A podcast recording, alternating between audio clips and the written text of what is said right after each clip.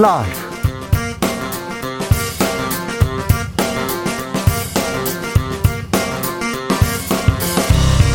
1년 12월 2일 목요일입니다. 안녕하십니까. 주진우입니다. 전 세계를 강타한 오미크론 변이가 결국 국내에도 상륙했습니다. 정부는 거리두기 조정을 검토하고 있습니다. 내일부터 해외 입국자는 열흘 동안 격리됩니다. 코로나 확진자는 이틀째 5천 명대 문재인 대통령은 일상 회복 마지막 고비를 넘기도록 함께 기도해 달라고 했습니다. WHO에서는 국경 봉쇄로는 오미크론 못 막는다. 백신과 진단 키트 불평등 조합이 오미크론 변이를 만들었다고 경고했습니다. 이 문제에 대해서 철학의 맛에서 고민해 봅니다. 쌀집 아저씨 김영희 MBC 전 부사장이 국민의힘 영입 제안을 뿌리치고 이재명 선대위에 합류했습니다. 여야 선대위의 영입 경쟁 달아오르고 있는데요.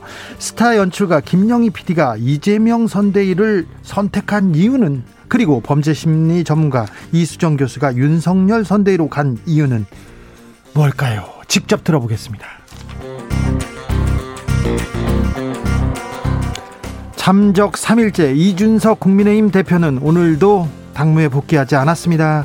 저에 대한 모욕적 발언이 상황을 악화시켰다고 말을 꺼냈는데요. 말 대신 발로 경고하고 있다. 빈손으로 서울 갈 생각은 없는 것 같다.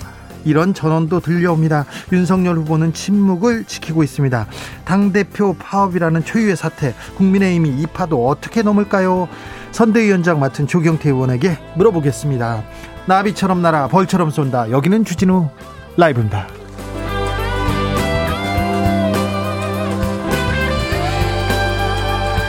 오늘도 자중차에 겸손하고 진정성 있게 여러분과 함께 하겠습니다. 여야 선대위 인재 영입 경쟁 시작됐습니다. 새로운 사람들을 모셔와야 우리가 달라졌다. 새롭게 태어나겠다. 이런 얘기 할 거 아닙니까? 그런데요. 아, 서로 모시기 경쟁을 하다 상대방으로 가지 않습니까? 그러면 막 비판합니다. 자리 사냥꾼이다. 사생활 문제 있다. 이런 발언들도 나오고 있는데 선대위의 영입 경쟁 어떻게 보고 계시는지 이야기 남겨주십시오. 샵 9730 짧은 문자 50원, 긴 문자는 100원입니다. 콩으로 보내시면 무료입니다. 그럼 주진우 라이브 시작하겠습니다. 오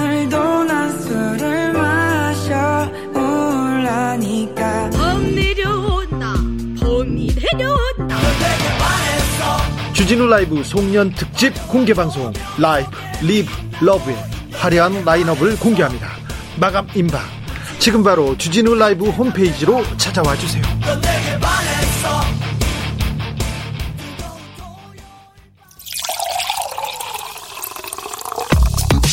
진짜 중요한 뉴스만 쭉 뽑아냈습니다. 주 라이브가 뽑은 오늘의 뉴스 주스. 정상근 기자 어서 오세요. 네, 안녕하십니까? 제가 마이크를 아, 마스크를 쓰기 시작했습니다. 마이크 앞에서. 네. 그만큼 또 코로나 상황이 심각해졌다는 겁니다. 네, 오늘 코로나19 신규 확진자 수가 5,266명이 나왔습니다. 역대 최대 확진자 기록을 또 한 번 경신했고요. 네. 이틀째 5,000명대 확진자가 나오고 있습니다.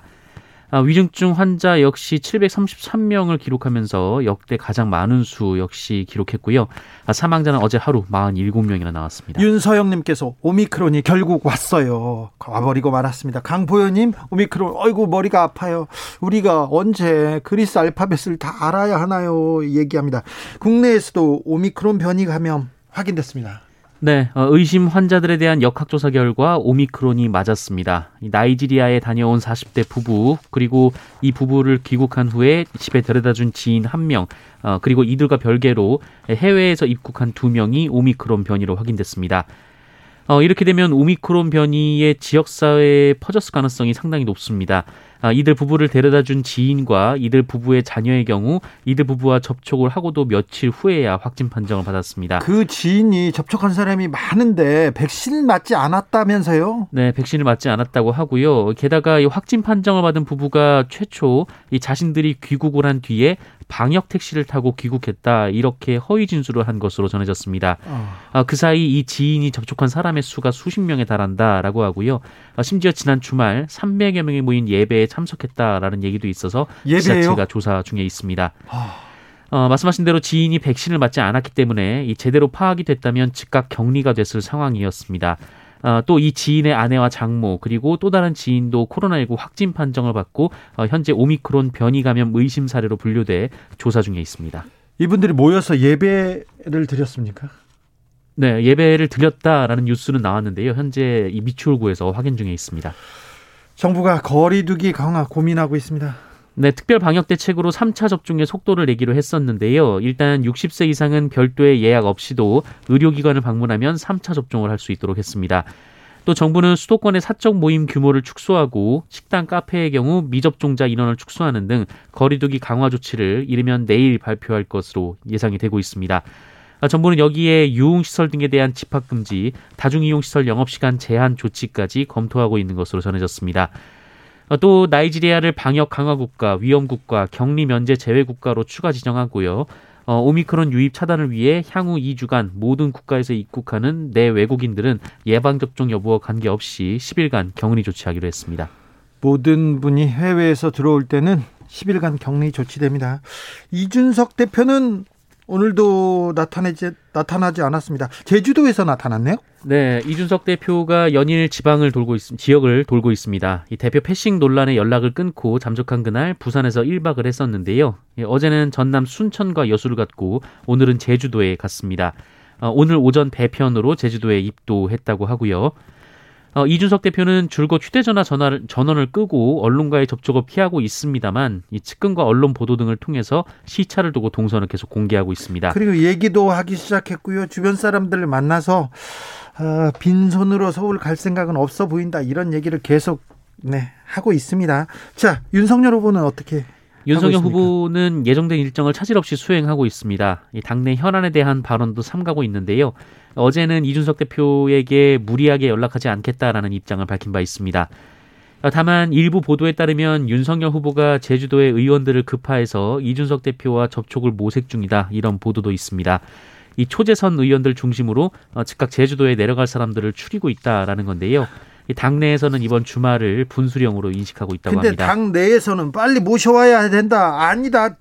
그러면 안 된다. 이렇게 또 갈등이 심각해집니다. 네, 첨예해지고 있습니다. 윤석열 후보는 오늘 국민의힘 고문단과 오찬 회동을 했는데요. 이 신경식 상임 고문이 이준석, 김종인 두 사람이 당력에 큰 영향을 주는 사람은 아니다라면서도 후보 포용력에 문제가 될 수 있으니 찾아가면 좋겠다 이렇게 얘기를 했습니다. 어, 그런데 이 말을 듣고 있던 권혜옥 상임고문이 이 말도 안 되는 소리라고 소리를 지르면서 장내 분위기가 험악해졌다고 합니다. 찾아서 끌고 와라 얘기합니다. 뭘 끌고 오냐 이렇게 또 얘기하는데 아, 논란은 더 커지고 있습니다. 홍준표 의원이 이 논란에 대해서 또 한마디 보탭니다. 네, 홍준표 의원은 어제 이번 논란과 관련해서 이준석은 윤석열을 정치 미숙아로 윤석열은 이준석이 어린애로 보이기 때문이다라고 진단했습니다. 홍준표 후보는 윤석열이 참패해도 당대표를 내려놔야 할까요? 라는 질문에 어, 패신당할 바엔 이렇게 답을 했습니다. 어, 다만 또 다른 질문에는 대표직 사퇴는 해서는 안 된다라는 답을 달기도 했습니다.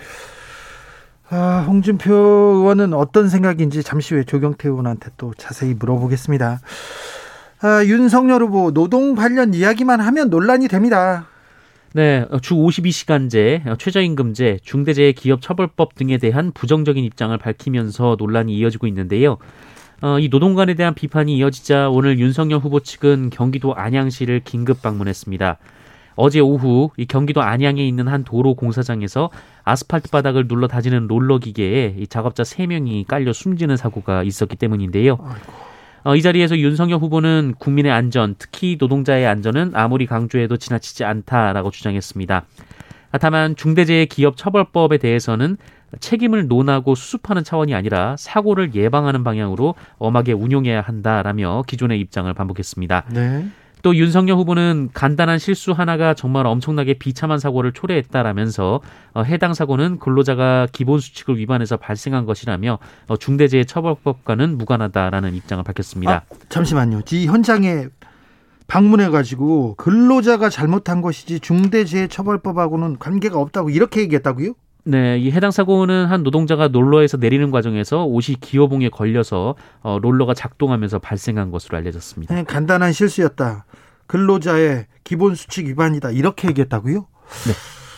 아, 주진우 라이브에서 계속해서 이 문제 다룹니다. 이충원님 퇴근길에 주스 언제나 기다립니다. 늘 감사합니다. 저희도 감사합니다. 정상근 기자하고 저희가 항상 이 노동자 사망 사고에 대해서는 계속 보도하고 있습니다. 이런데도 노동자의 사망 소식이 전에 전혀 줄어들지 않고 있습니다. 오늘도 아파트 공사 현장에서 두 명의 노동자가 사망했다는 뉴스 전해드려야 됩니다. 네, 아파트 베란다에서 셋이 교체 작업을 하던 노동자들이 추락해 숨지는 사고가 있었습니다. 오늘 오전 9시 10분쯤 서울 방화동 10층짜리 아파트 8층에서 베란다 셋이 교체 작업을 하던 노동자 2명이 추락했고요. 40대 어, 2명이 병원으로 옮겨졌지만 숨을 거뒀습니다. 어, 아파트의 내부 인테리어 공사 중에 일어난 사고인데요. 어, 두 사람은 미리 제작한 이 새 창틀을 권양기로 끌어올렸는데 이 권양기가 설치돼 있던 베란다 난간이 무게를 이기지 못하고 붕괴하면서 사고가 일어난 것으로 추정됩니다. 어, 두 사람은 안전 로프 등의 장비를 착용하지 않은 것으로 알려졌습니다. 어, 경찰은 정확한 사고 경위를 조사한 뒤 안전 설비 등의 미비점이 확인되면 현장 책임자 등을 업무상 과실치사 혐의로 입건할 예정입니다. 민주당의 영입 인사 조동현 선대위원장 그런데 영입 후에 논란이 좀 일고 있습니다. 네, 일부 유튜브 채널에서 이번에 더불어민주당 선거대책위원장으로 영입된 조동현 서경대 군사학과 교수의 사생활 논란을 제기했습니다. 어, 이에 대해서는 굳이 말씀드리진 않겠는데요. 강용석 씨, 강용석 변호사 등이 지금 제기하고 있죠? 네, 어, 이에 대해 오늘 조동현 위원장이 언론과의 인터뷰에서 입장을 밝혔습니다. 오늘 KBS 라디오 인터뷰에서 아, 개인적 사생활로 인해 많은 분이 불편함과 분노도 느꼈을 텐데 어, 너무 송구하고 죄송스럽다라며 어, 저 같은 사람은 시간이 지난 이후 아이에게 당당하게 일하는 엄마로 기회를 허락받지 못하는 건지 묻고 싶었다라고 말했습니다. 어, 이재명 후보는 이 논란과 관련해서 모든 정치인은 국민에 대해 책임지는 것이다라면서 국민들의 판단을 지켜보도록 하겠다라고 밝혔습니다. 김병준 국민의힘 상임선대위원장을 비롯해서 많은 국민의힘 의원들이 조동현 위원장에 대한 논란 네, 부추기고 있습니다. 네, 김병준 위원장은 어제 CBS 라디오에 출연해서 이 조동현 위원장 영입에 대해 전투복 비슷한 거 입고서 거기에 아주 예쁜 브로치 하나를 다는 것이다라며 어, 조동현 위원장을 액세서리에 비유했습니다. 예쁜 브로치라 이건 좀 네. 네, 이에 대해 논란이 일었고 국민의힘 선대위에 합류한 이수정 경기대 교수도 부적절했다 이렇게 주장을 했는데요. 어, 오늘 조동현 위원장도 본인도 육군에서 17년간 군복을 입었던 사람이라면서 대한민국 군을 어떻게 바라보시는지에 대한 의구심을 품지 않을 수 없다라고 말했습니다. 어, 이어 여군 또 나아가서 대한민국의 여성 어, 세계 여성들은 액세서리나 브로치가 아니다라고 말했습니다. 이수정 교수는 조동현 위원장에 대해서 어떤 생각을 가지고 있는지 잠시 후 2부에서 저희가 물어보겠습니다. 이재명 민주당 후보 기본소득 기본소득은 거의 그뭐 이재명 후보의 기본 공약이라고도 할 수 있는데 후퇴 주장에 대해서 또 답을 또 내놨습니다. 네, 이재명 후보가 자신의 대표 공약들을 잇따라 유보하고 있다 이런 지적이 나오고 있는데요. 예. 예 오늘 이재명 후보는 기본소득 철회 내용을 담은 보도와 관련해서 철회한 것이 아니다라고 강조했습니다. 아, 이재명 후보는 기본소득 정책을 확신하고 있고 미래 사회에 필요하다고 생각한다라면서도 어, 다만 국민들을 설득하고 토론하되 국민 의사에 반해서 강행하지 않겠다는 뜻이다라고 말했습니다. 예. 어, 이재명 후보는 오늘 또한 이 방송 기자클럽 토론회에 참석해서 문재인 정부 부동산 정책이 가장 큰 실패 영역이라면서 이 도심 지역의 용적률이나 이 층수를 일부 완화해서 추가 공급 가능성을 만들어낼 수 있다라고 말했습니다. 다만 소유자들의 과도한 개발이 귀속 문제가 있으니까 일부는 공공으로 환수하는 방식이 필요하다라고 말했습니다. 내년도 예산안 거의 확정됐습니다. 네, 내년도 예산안이 정부가 제출한 604조 4천억 원보다 3조 5천억 원가량 증가한 607조 9천억 원 정도가 될 것으로 전망됩니다. 어, 오늘 본회의, 그러니까 오늘 밤에 이 본회의에 상정될 것으로 보이고요. 이 통과가 된다면 최초로 600조 원대 예산안이 시행이 되게 됩니다. 어, 내년도 예산안에는 손실보상금과 매출 감소 지원, 지역사랑 상품권 발행 등 68조 원 규모의 소상공인 지원 사업 예산이 포함됐습니다. 아, 특히 소상공인 손실보상 하한액이 10만 원에서 50만 원으로 올라가고요. 어, 내년도 지역 화폐도 30조 원 규모로 발행하기로 했습니다. 또 방역 의료 지원 예산을 1조 3천억 원 증액하고 감염병 관리 수당 1,200억 원도 반영이 됐습니다. 네. 어, 지금 쟁점은 경항모 사업인데요. 이 국민의힘은 이 항공모함 사업을 당장 해서는 안 된다라는 입장입니다. 어, 향후 예산이 얼마나 더 들어갈지도 모르는 상황이고 또 이 경항공모함의 용도조차 불투명하다라는 건데요. 어, 국민의힘은 이 사업을 해야 된다면 다음 정부가 논의를 거쳐서 해야 한다라는 입장입니다. 50억 클럽 곽상도 전 의원 구속영장은 기각됐습니다. 네, 서울중앙지방법원은 어제 화천대유로부터 대장동 사업 관련 청탁을 들어주는 대가로 아들 퇴직금 명목으로 50억 원을 받았다라는 의혹이 제기된 곽상도 전 국민의힘 의원에 대한 구속영장을 기각했습니다. 이 법원은 범죄 성립 여부에 대한 다툼의 여지가 있어서 피의자의 방어권 보장이 필요하다라며 반면 구속의 사유 및 필요성, 상당성에 대한 소명이 부족하다라고 밝혔습니다. 아 그런데 곽상도 전 의원의 혐의는 분명해 보였습니다. 네, 곽상도 전 의원은 2015년 화천대유 대주주 김만배 씨의 청탁을 받고 김정태 하나금융지주 회장에게 영향력을 행사해서 화천대유가 참여한 컨소시엄이 무산될 수 있었던 상황을 넘기도록 도와준 혐의를 받고 있는데요. 예. 아, 다만 당시 맡고 있던 직무와 상관이 없다는 이유로 검찰은 뇌물이 아닌 알선수재 혐의를 적용한 바 있습니다. 곽상도 전 의원은 어제 구속영장 심사 직후 기자들과 만나서 50억 클럽이라는 것이 실체가 있는지도 의문이다라고 주장했고요. 왜 나만 가지고 그러냐? 다른 50억 클럽 사람들은 조사도 안 하면서 이렇게 또 불만을 토로하기도 했었죠. 네, 검찰은 기각 사유를 검토해서 재청구 여부를 결정하겠다고 밝혔습니다. 손준성 검사는 오늘 영장 실질 심사를 받았습니다. 네, 오늘 오전부터 열린 손준성 검사의 영장 실질 심사는 3시간여 만에 종료가 됐습니다. 어, 손준성 검사는 영장 실질 심사를 마치고 나오는 길에 취재진과 마주쳤지만 이 쏟아지는 질문에 묵묵부답으로 일관했는데요. 영장 실질 심사는 사전 구속 영장을 청구하는 거예요. 그러니까 굉장히 중 중한 범죄를 저질렀고 증거 인멸이나 도주의 우려가 있기 때문에 재판 받기 전에 이 사람은 구속시켜 주세요. 이렇게 검사가 법원에 이렇게 요청을 합니다. 그런데 약 3분의 2, 그러니까 한 6, 70%는 구속영장이 청구되는데 기각되기도 합니다. 그런데 지금 지금 사전 구속영장을 청구돼, 청구했고 영장 실질 심사를 받고 저녁에 판단을 받는 겁니다. 네, 오늘 밤 늦게 또는 새벽에 결정될 것으로 보입니다. 예, 한편 윤석열 국민의힘 후보 측은 오늘 고위공직자 범죄수사처가 손준성 검사에 대한 구속영장을 재청구한 것에 대해서 공수처가 더불어민주당 소속 청부수사처로 전락했다라고 주장하며 또다시 기각될 것임이 명약 관화하다라고 주장했습니다. 이건 조금 신기합니다. 이상합니다. 윤석열 국민의힘 후보는 자기하고 그 자기하고 이게 그 손준성 검사하고 전혀 관계가 없다고 하는데 관계가 없다고 하는데 왜 이 영장이 기각될지 기각될 것이 뻔하다 이렇게 주장하는지 조금 모르겠습니다. 음, 10대 학생들이 또래 학생을 6시간이나 감금하고 폭행했다고요? 네, 지난 7월 경남 양산의 한 가정집에서 벌어진 일입니다. 이 여중생 4명이 몽골인인 피해 여중생을 무려 6시간에 걸쳐서 집단 폭행했습니다. 아이고. 피해자의 이모가 자신들을 버릇없이 군다며 훈계했다라는 것이 이 폭행의 이유였습니다. 이 가해자들은 폭행 장면을 영상으로 촬영했고요. 얼마 전 이 영상이 학교에 퍼져서 피해자가 큰 충격을 받고 등교도 못하는 상황입니다. 그런데 경찰이 이 폭행을 막을 수 있는 기회가 있었다면서요? 네, 이 폭행 직전 피해자의 모친이 이 딸이 있을 것 같다라며 이 문제의 가정집에 경찰과 함께 왔습니다. 그 가출 신고가 접수된 상황이었는데요. 하지만 가해 학생들은 피해자를 베란다에 숨겨둔 채 시치미를 뗐고 경찰은 방만 확인하고 돌아갔습니다. 아, 그리고 이후 이 참혹한 폭행이 이어졌습니다. 아, 경찰은 가출 신고의 경우 강제 수색권이 없기 때문에 곳곳을 찾아보지 못했다라고 해명했는데요. 어, 지금 일단 가해 학생 중 두 명은 집단 폭행 혐의로 검찰에 넘겨졌지만 이 다른 두 명은 만 14살이 안 된 촉법 소년이라 형사 처벌을 면하게 됐습니다. 촉법 소년에 대한 범죄에 대해서도 어떻게 처벌할 건지 어떻게 훈계할 건지 조금 고민이 더 필요해 보입니다. 아무튼 집단 폭행, 감금 이 사람들 따끔하게 뭐가 잘못됐는지 지금 알려줘야 됩니다. 나중에 가면요 더 큰 더 큰 일을 저지를 수도 있습니다.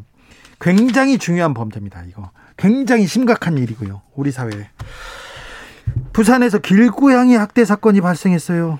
네, 어, 부산에서 길고양이 20여 마리가 학대당한 채 발견돼 동물단체가 수사를 요구하고 나섰습니다. 아, 무슨 일입니까? 네, 부산 동물사랑 길고양이 보호연대는 부산 사상구의 한 주택가에서 지난 8월부터 3개월여간 어, 무려 20여 마리의 고양이가 학대당해 죽은 채 발견됐다면서 어, 이를 경찰에 신고했습니다.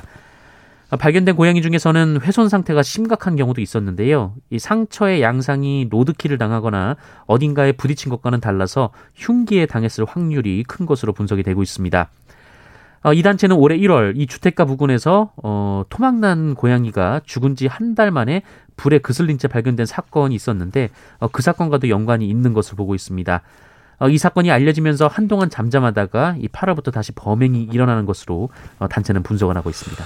제가 그 아무런 이유 없이 지나가는 개를 폭행해서 때려 죽이는 그런 어, 그런 사람을 취재한 적이 있어요. 네. 근데 결국은 몇 년 후에 몇 년 후에 사람에 대한 사람에 대한 끔찍한 일을 저질러서 어, 처벌 받았습니다. 그러니까 이, 이 고양이 학대, 동물 학대가 또 더 큰 학대나 더 큰 폭행, 더 큰 사건으로 번지기 전에 이런 사람 빨리 잡아가지고 빨리 처벌해야 됩니다. 주스 정상근 기자 함께했습니다. 감사합니다. 고맙습니다. 을들의 전쟁님께서 요즘 좌우가 어디 있습니까? 본인의 이익에 부합된다면 어디든 갈 수 있다고 봅니다. 이쪽으로 가나 저쪽으로 가나 자유입니다. 욕할 것도 없습니다. 이렇게 얘기하셨고요. 2747님께서는 정치인들 귀담아 들을 이야기 정치꾼이 되지 말고 정치인이 되세요. 이렇게 얘기하십니다. 교통정보센터 다녀오겠습니다. 김한나 씨.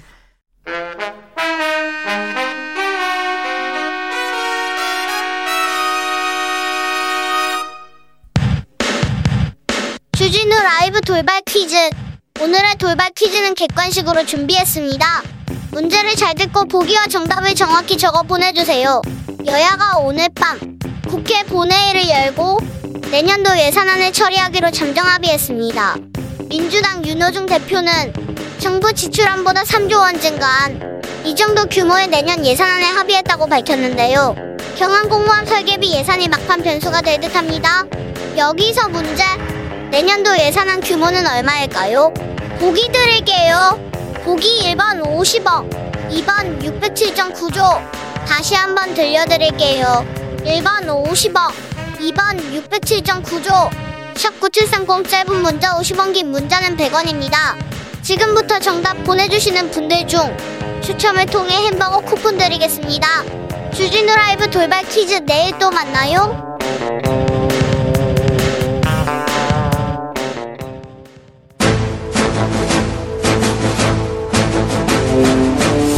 오선의 지혜와 품격으로 대한민국 정치를 이끈다. 오선의 정치비책 정비록. 오선 의원 둘이 태평성대를 위해서 큰 뜻을 도모했습니다. 대한민국 정치를 이끄는 오선의 품격. 영남권 내리오선 조경태 의원님 나와 계십니까? 네, 안녕하세요. 조경태입니다. 의원님. 네네.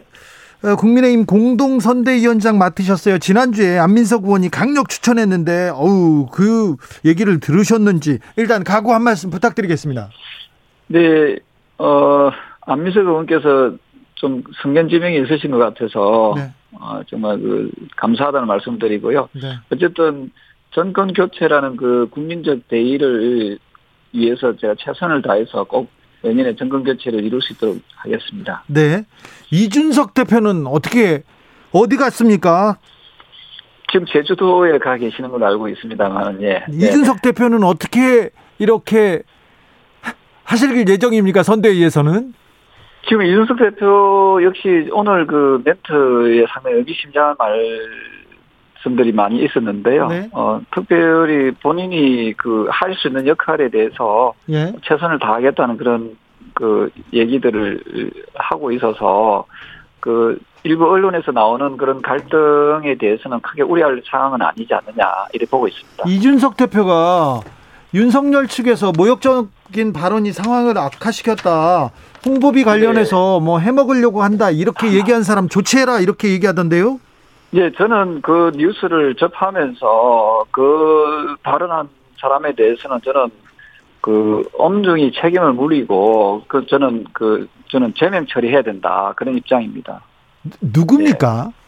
저 누군지는 모르겠습니다만은 그 상당히 부적절한 발언이라고 보고 있거든요. 네. 그 발언을 했던 사람을 저는 색출해서 네.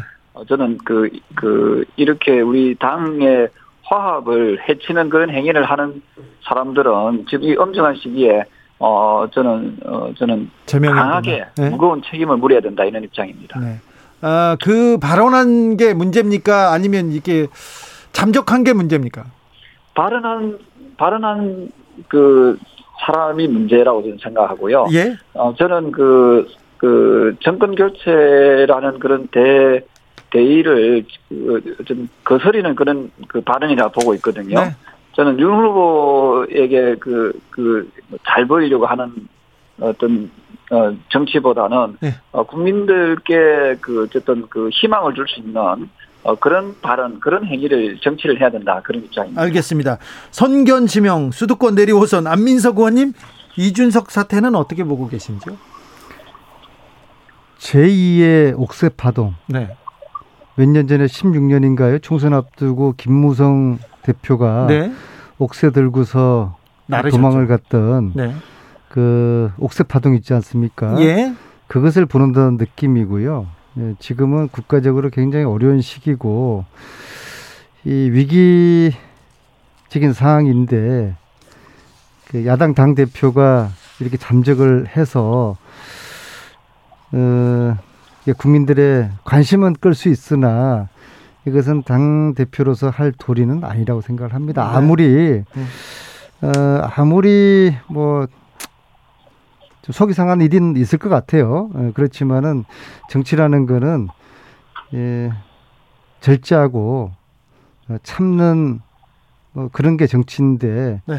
그것을 참지 못하고 저렇게 그 방랑하듯이 예, 저런 모습은 적절치 않다고 보고요. 빨리 좀 돌아왔으면 좋겠고요. 네, 상대 당인데 빨리 돌아와서 정상화되는 게 좋습니까?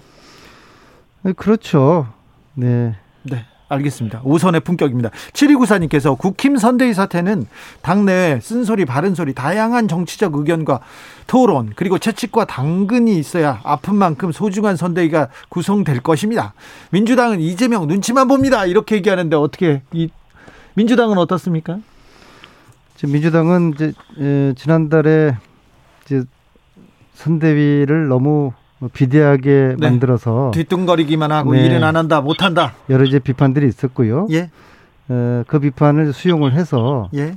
어, 당과 캠프가 지금 변화를 하고 있는 과정이고요. 그래서 그 그대 공룡이 공룡이 호랑이가 되고 있는 그런 이제 과정이 있고요.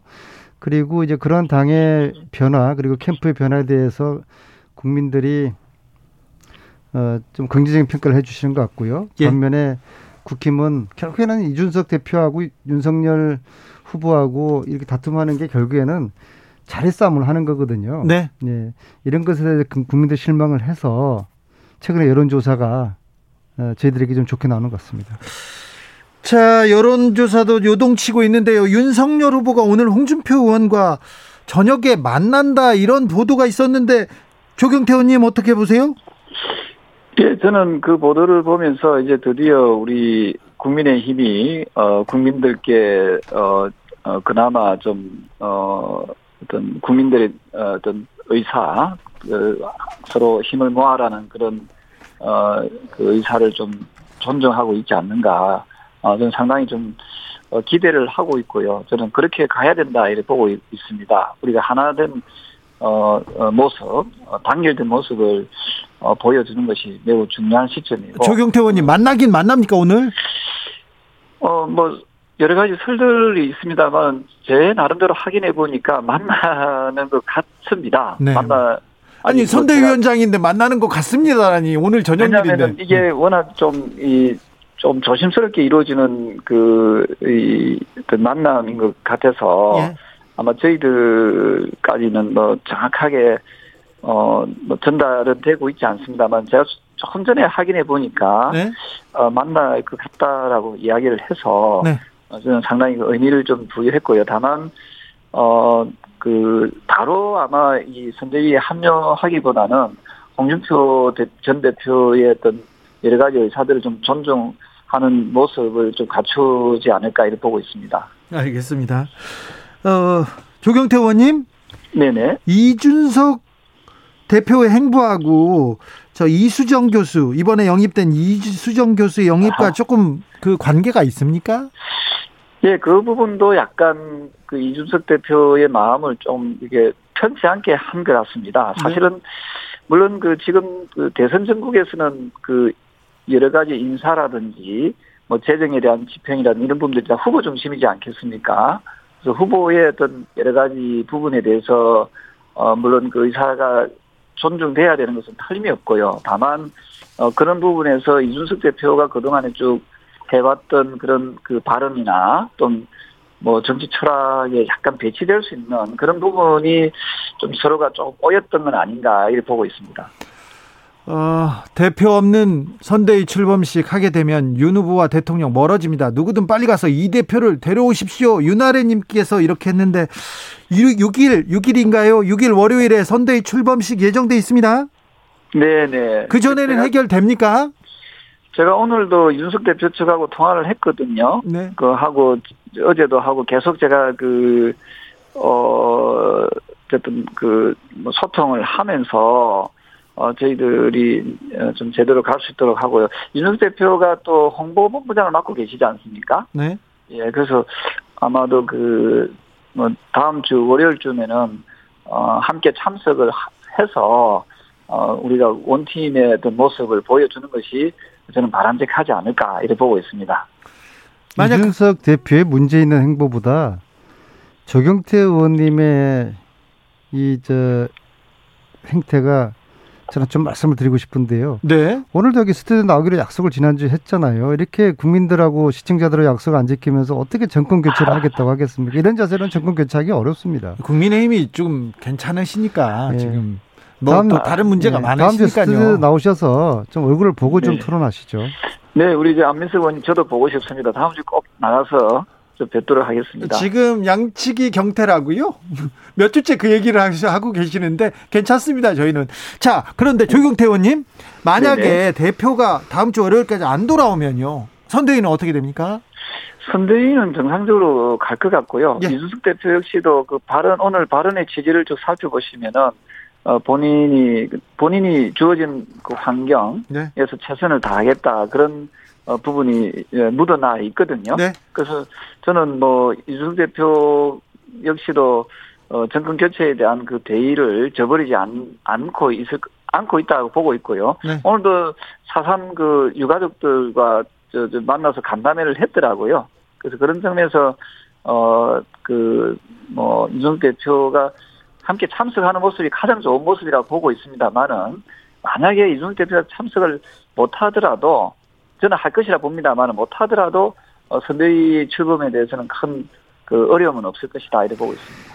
제가 그 선거를 여러 번 직접 해보고 네. 또 어, 다른 분 선거를 도와준 그런 이제 경험을 비춰보면요.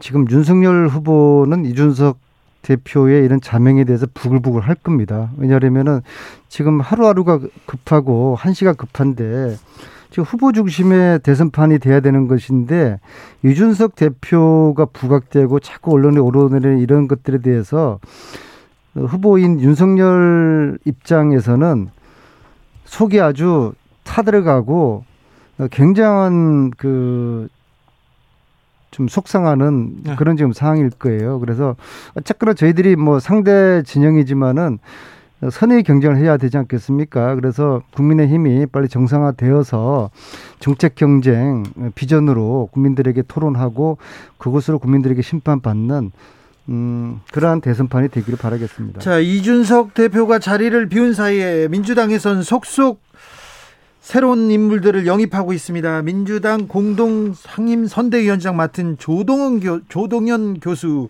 근데 영입하자마자 논란이 일고 있는데 이 문제 어떻게 보십니까? 조경태 의원님. 글쎄요, 저는 언론을 통해서 그 개인의 그 사생활이 알려주면서 여러 가지 그 심적 고통을 받고 있다는 점에 대해서는 어, 개인적으로 상당히 안타깝게 생각을 합니다. 그래서 이런 부분이 빨리 좀 해소가 되길 바라고요. 어쨌든 저는 민주당 내에서 그 좀 새로운 인물들을 그 영입한다는 그 그런 그런 분위기나 그런 자세는 상당히 좀 좋다고 봅니다. 다만 어 이러한 부분들이 지난 그, 그 문재인 정권이 출범할 때도 이런 유사이 있었지 않습니까? 뭐 과정은 뭐 공정하고 뭐 정의로울 것이다 이렇게 해서 어 젊은 청년들의 표를 많이 가져갔었는데요. 근데 그 알고 보니까 상당히 불공정한 그런 어, 어떤 개인의 룰을 만들고 어, 또 청년 일자리를 또 만족시키지 못하고 이러면서 청년들이 그 현 정권에 대해서 상당히 분노하게 되고 또한 뭐 젠더의 갈등을 또 어, 역대 정권 가운데서 가장 많이 어, 일으키면서 20대 남성들 어, 2030 세대들이 또 지지층이 좀 떨어져 나가는 이런 행태들을 보여왔거든요. 그래서 저는 어 좀 그 좀 2030 세대들을 존중하고 끌어안는 모습은 참 좋은데 그것이 좀 진정성이 있어야 된다는 거지요. 그래서 이것은 그 윤석열 후보 즉 국민의힘이 정, 집, 집권을 해도 마찬가지라고 생각합니다. 그래서 우리 그 정권을 잡은 쪽에서는 어 저는 2030 세대들을 이용만 하려고 하지 말고 구체적이고 실천적인 그런 어, 공약과 약속을 지키내는 어, 그런 정치를 저는 해야 된다 이런 이렇게 생각을 하고 있습니다. 안민석 의원님 예, 이번 선거가 이제 2030 소위 말하는 mz 세대의 마음을 잡는 후보가 대권을 잡을 거라는 네. 예, 그런 인식은 동의를 하고요. 1,300만에 예, 이르는 이 mz 세대에 사실은 굉장히 어려운 어떤 벼랑 끝에 서 있는 우리 청년들이지 않습니까? 네. 절망하기도 하고 분노하기도 하고 어, 일자리 문제, 주거 문제 이런 것들에 대한 희망을 줄 수 있는 후보 그런 후보를 이제 이번 대선은 이길 거라고 보는데요. 특히 이제 그들은 탈이념화되고 이제 탈정당화되었기 때문에 그들에게 어떤 메시지, 어떤 희망을 줄 것이냐 이게 굉장히 중요한 이번 대선이 되었고요. 조동현 교수 문제 같은 경우에는 이게 개인의 이제 사생활 영역인데 정치가 개인의 사생활까지 이렇게 자지우지하려고 하는 것은 저는 바람직하지 못하다고 보고요. 어, 본인이 음, 방송에서 이제 해명을 했고 그래서 이후에 이 문제는 에, 국민들의 판단의 몫으로 어, 남겨두는 것이 좋지 않을까 생각됩니다. 네. 어, 스타 연출가인 김영희 PD가 어, 선대위에 또 합류했습니다. 안민석 의원님이 김영희 PD는 어떤 역할을 하게 됩니까? 김영희 PD는 이제 홍, 홍보 소통 본부장인데요. 네. MBC 느낌표 20년 전에 아주 뭐 대박을 친 프로그램이지 않습니까? 네. 그래서 작은 어, 기재교 도서관도 만드는 그런 계기가 되었고 국민들에게 이제 독서 열풍을 열풍, 예, 예, 느낌표 느낌표 네. 그다음에 어, 양심 냉장고 이것도 이제 김영희 PD가 기획을 한 것이고요. 또 뭐 보면 그러니까 그만큼 지금 이제 홍보에 치중을 하는 선거가 이제 되었고 아무래도 이제 지금 이제 비대면 전국이니까 특히 이제 카피라이터 정철이라는 분 있잖아요. 네. 아, 이분은 제가 여러 차례 배웠는데요. 내공이 굉장히 깊은 분입니다. 네. 이분 한마디 한마디가 굉장히 전략적이고 사람이 먼저다. 나라다운 나라 이런 카피를 만드신 분이거든요. 그래서 정철과 김영희 이런 분들이 당내 메시지와 홍보를 맡게 된 것은 대단히 다행스럽고 이런 당대의 프로급 선수들이 이재명을 도우겠다고 나선 것은 정말 감사한 일입니다. 조경태 의원님 국민의힘에서 공들이던 김영희 PD가 자 민주당으로 갔습니다. 치열한 인재 영입 전쟁에서 약간 밀리고 있는 거 아닙니까? 저는 그 솔직히 말씀드려서 그분 그 영입에 대해서는 뭐 우리가 공을 들였다 하기에는 제가 좀 금시초문이었거든요. 네. 그뭐 일부 그 세력들은 그렇게 하시겠지만 네.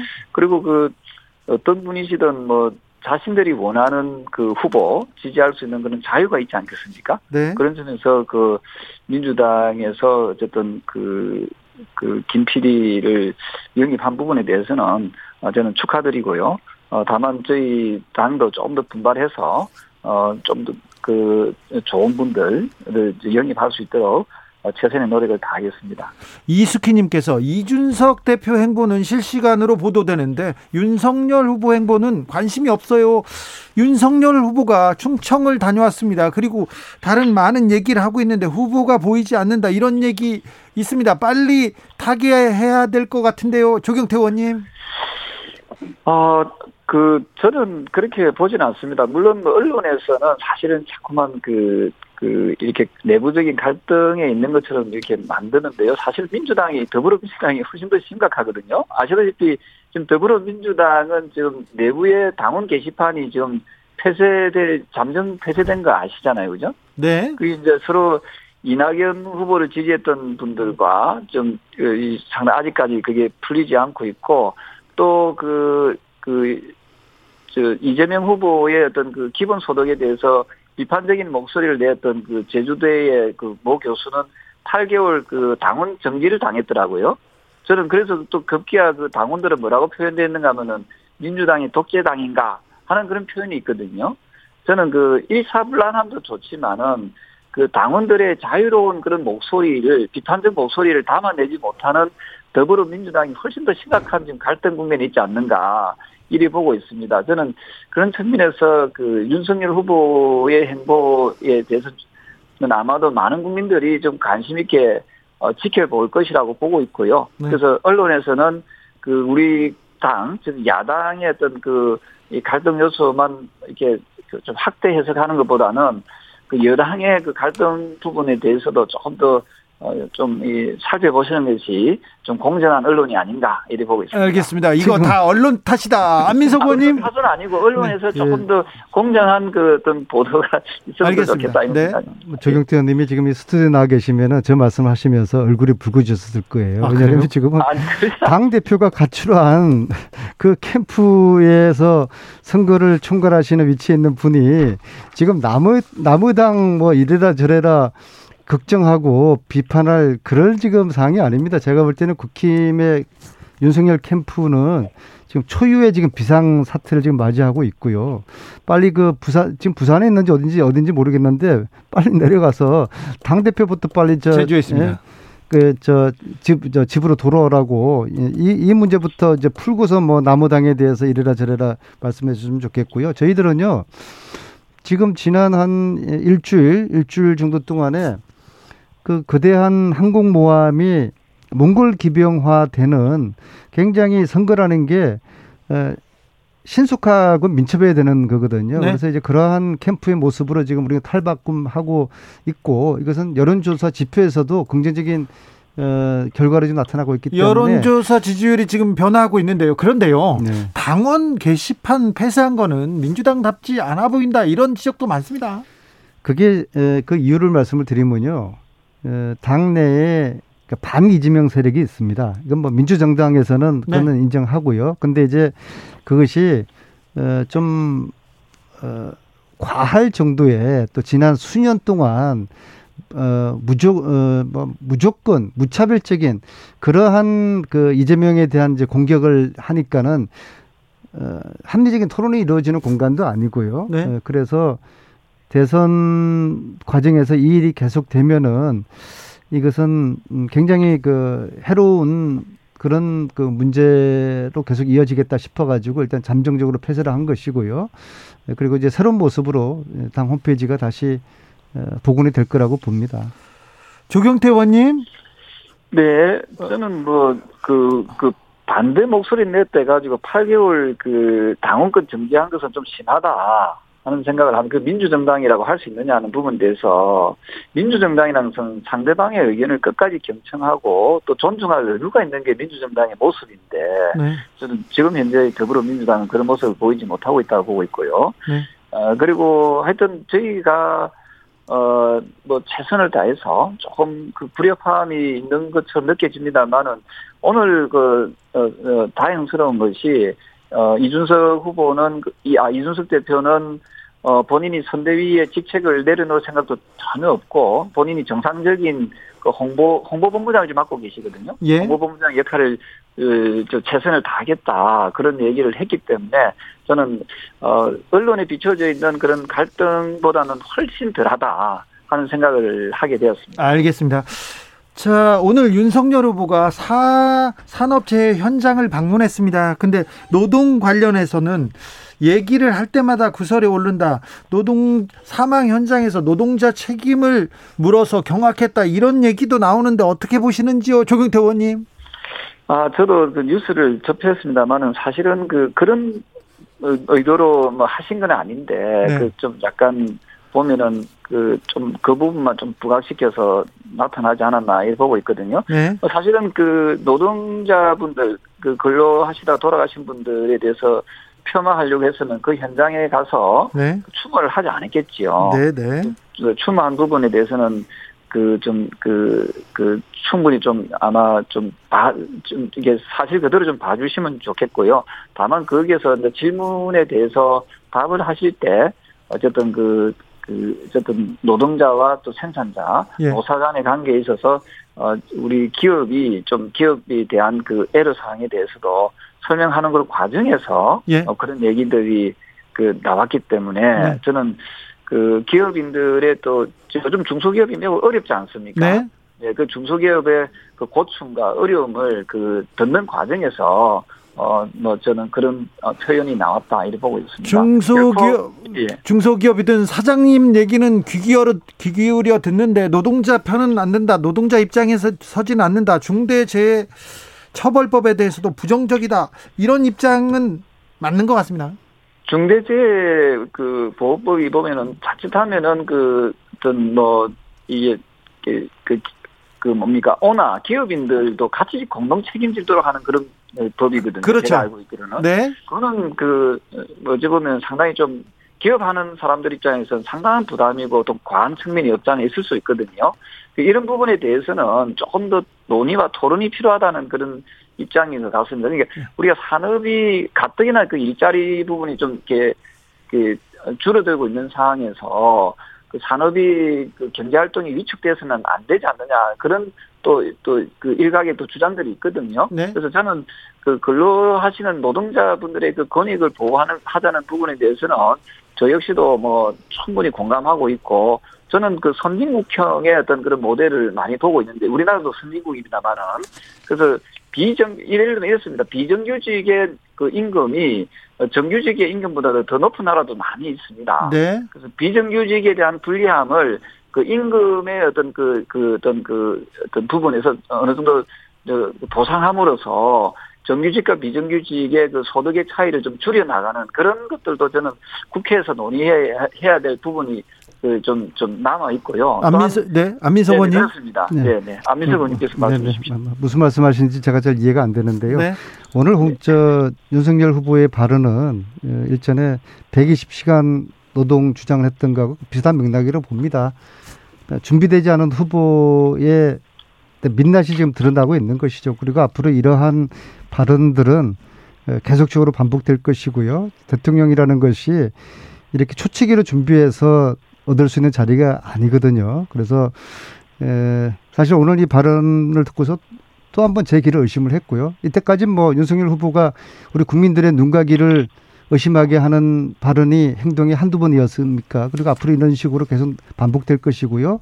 따라서 실력 없는 후보 윤석열의 민낯이 국민들에게 알려지는 이런 반복적인 현상이 계속적으로 나타날 거라고 보고 있습니다. 0798님께서 윤석열 후보의 말은 항상 다른 분들의 해석이 필요합니다. 이렇게 얘기하는데 아까 조경태 의원도 저 그런 의도로 한 거는 아닌데 후보는 일단 말하고 네. 캠프는 해명해야 되는 이런 좀 이게 네 구도는 좀 반복되고 있습니다. 말씀드려도 되겠습니까? 네, 네. 이게 아마 윤석열 후보가 이제 정치에 그 들어온 지 입문한 지가 얼마 되지 않지 않습니까? 예. 그래서 이제 그런 부분에서 이제 설명하는 부분에서 네. 조금 놓치는 부분들이 좀 있을 것 같습니다. 네. 근데 사실은 그, 그 의도와 조금 다르게 저도 이렇게 인터뷰를 하다 보면은 제가 했던 의도하고 전혀 다른 방향으로 기사가 나오는 경우도 많이 있거든요. 아마 네. 안민석 의원님께서도 그런 억울한 경우들이 많이 느꼈을 건데요. 네. 사실은 본질은 아마 윤 후보든 또 뭐 기타 후보든 우리 노동자 근로자 분들에 대한 그 어떤 처우 개선이라든지 이 복지 문제에 대해서는 저는 어, 뭐 저는 아마 제가 아까 말씀드렸던 그런 내용과 크게 다르지 않을 것이다. 저는 이리 보고 있습니다. 네. 이게요, 국민들의 눈높이와 동떨어진 국민들이 공감하기 어려운 이야기를 후보가 하잖아요.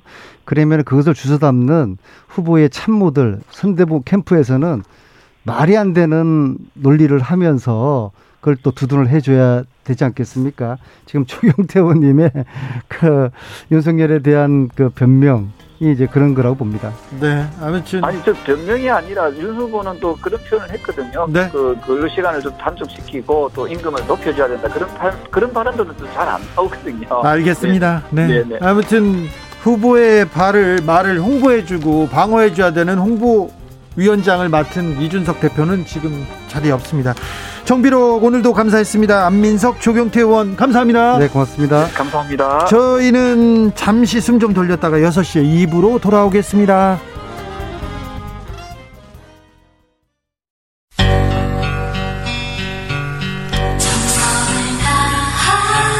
정성을 다하는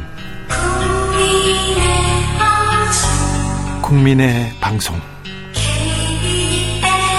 KBS 주진우 라이브 그냥 그렇다고요. 주진우 라이브 2부 문 열었습니다. 다들 함께하고 계시죠? 지역에 따라 2부부터 합류하시는 분들 계십니다. 1부가 궁금하시면 방송 끝나고 유튜브에서 주진우 라이브 검색하시면 1부부터 만나보실 수 있습니다. 1부 알차입니다. 라디오 정보센터 다녀오겠습니다. 정한나 씨.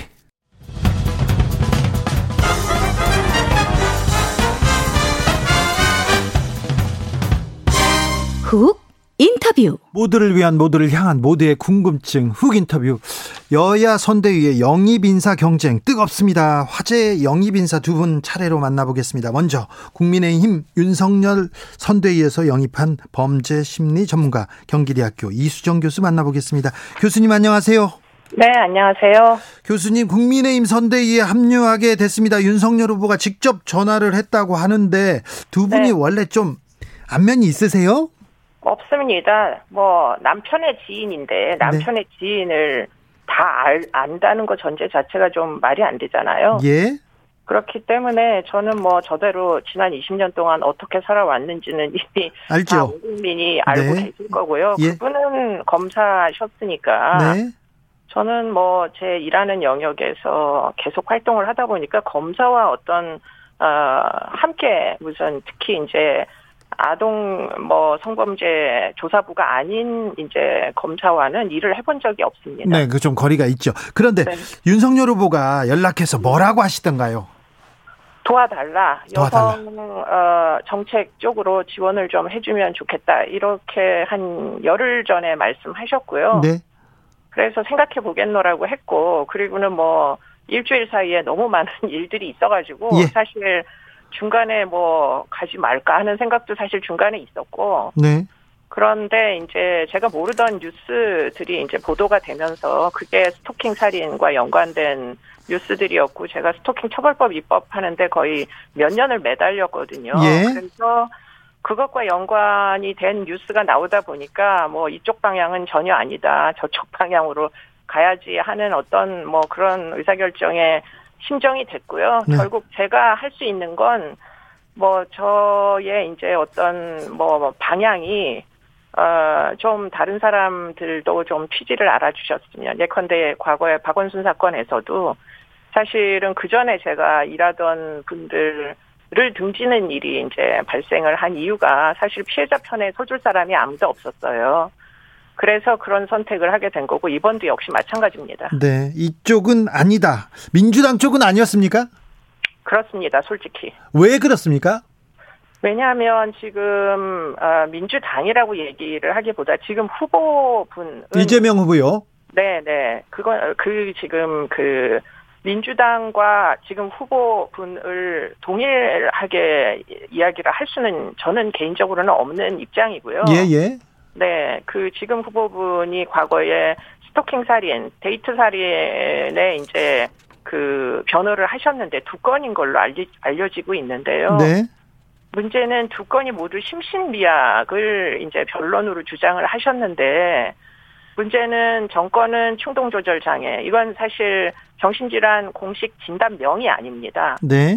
그리고 두 번째 것은 음주감경으로 심신미약을 주장하셨는데 제가 지속적으로 이야기를 했던 건 여성을 살해할 때 스토킹이 개입된 계획살인에서는 음주 감경을 절대 하면 안 된다고 십수년 동안 이야기를 해온 바로 그 변론으로 어, 심신미약을 주장하셨더라고요. 네.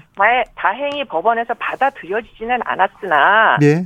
아, 변론을 그런 식으로 하시면 전 안 된다고 개인적으로 생각하는 사람이라서 네. 그래서 네.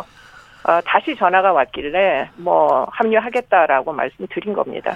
윤석열 후보가 건강한 페미니즘 발언으로 논란이 좀 있었습니다. 윤 후보 젠더 감수성은 어떻게 보시는 보시는지요?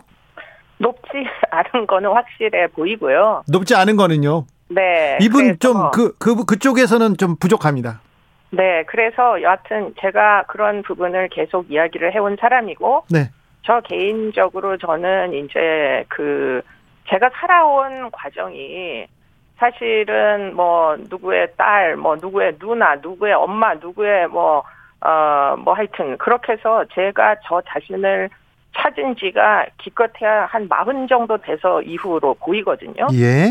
그렇기 때문에 그런 과정을 결코 어 본인의 이제 어떤 삶의 중심을 그 자신이라고 생각하는 측에서는 상상하기가 좀 어려우시잖아요. 네.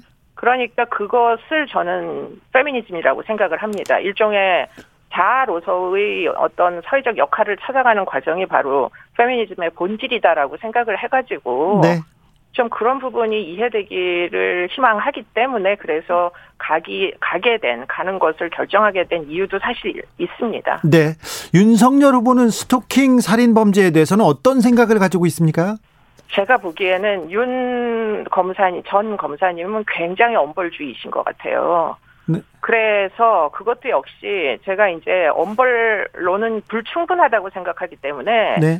정책 제안을 드리려고 오늘도 하루 온종일 지금 외국의 스토킹 어, 뭐 어떤 방지 제도 그리고는 아동 성매매 이제 성 아동을 인신매매 하잖아요. 우리나라는 예, 뭐 예. 성을 타고 판단 말이죠. 앱이나 이런 것들을 통해 가지고 네. 그거를 방지하기 위한 뭐 나라마다의 제도 이런 것들을 하루 종일 공부를 하다가 네. 정책 제안을 해야 되니까 일단 공부가 필요하니까 그러다가 지금 전화를 받은 겁니다. 알겠습니다. 네, 공부하시다가요.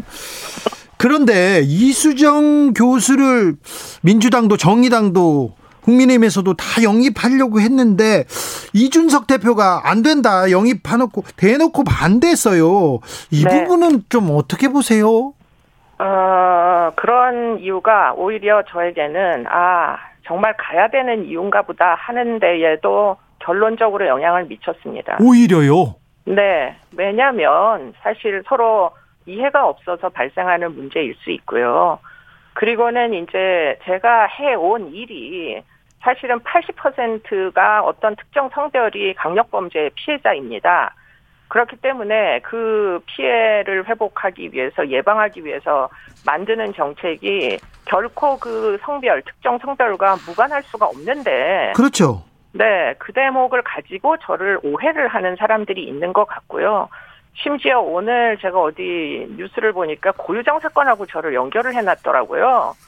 제가 네. 사실은 고유정 그 사건에서 그 사망한 아이 아마도 살해한 것으로 추정되는데 유죄 확정은 안 됐고요.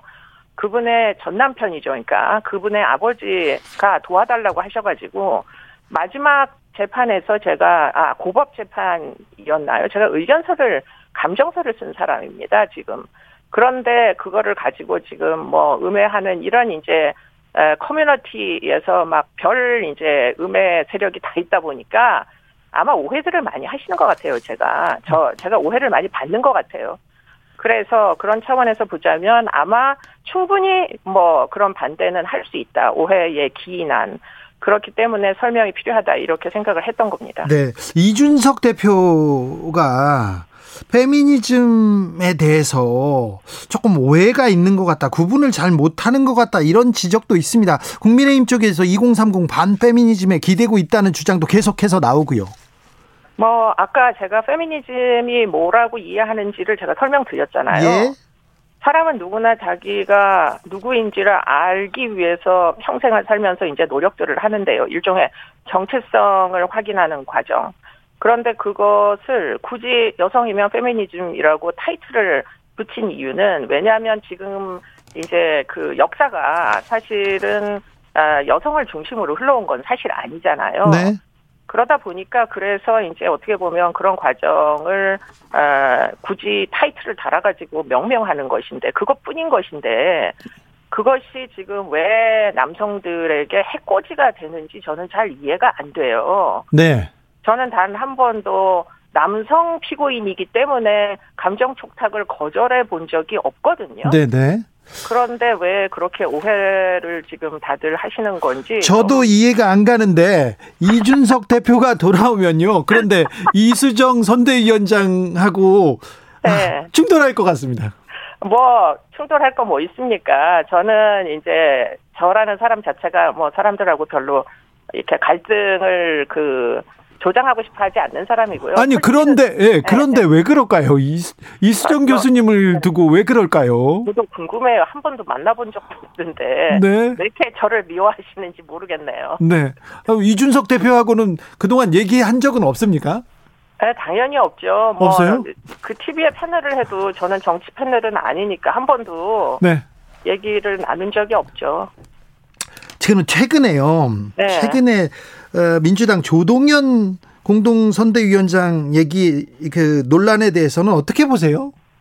아, 뭐 같이 일하는 여성으로서 또 엄마이기도 하고 저보다 네. 연배가 상당히 낮으셔서 네. 그 나이 또래에 이제 얼마큼 힘드신지 전 짐작되거든요. 네. 그리고 그분에 대한 지금 여러 가지 뭐 논쟁들이 안타까운 마음을 갖고 있고요. 예. 어, 그럼에도 꼭 이겨내시고, 예, 네. 위로를 드립니다. 정말 진심으로. 아무튼, 근데 민주, 저, 국민의힘 의원들은, 어, 조동현 위원장이 워킹맘 망, 망신 다 시켰다. 예쁜 브로치다. 이렇게 하면서 또 이 논란을 약간 부추기는 측면도 있는 것 같아요. 아니 뭐 국민의힘 의원들도 문제지만 민주당 의원 중에 한 분이 저랑 조동현 그 위원장님 사진을 그 올려놓고서는 네. 차이는 이렇게 물어봤더라고요. 네.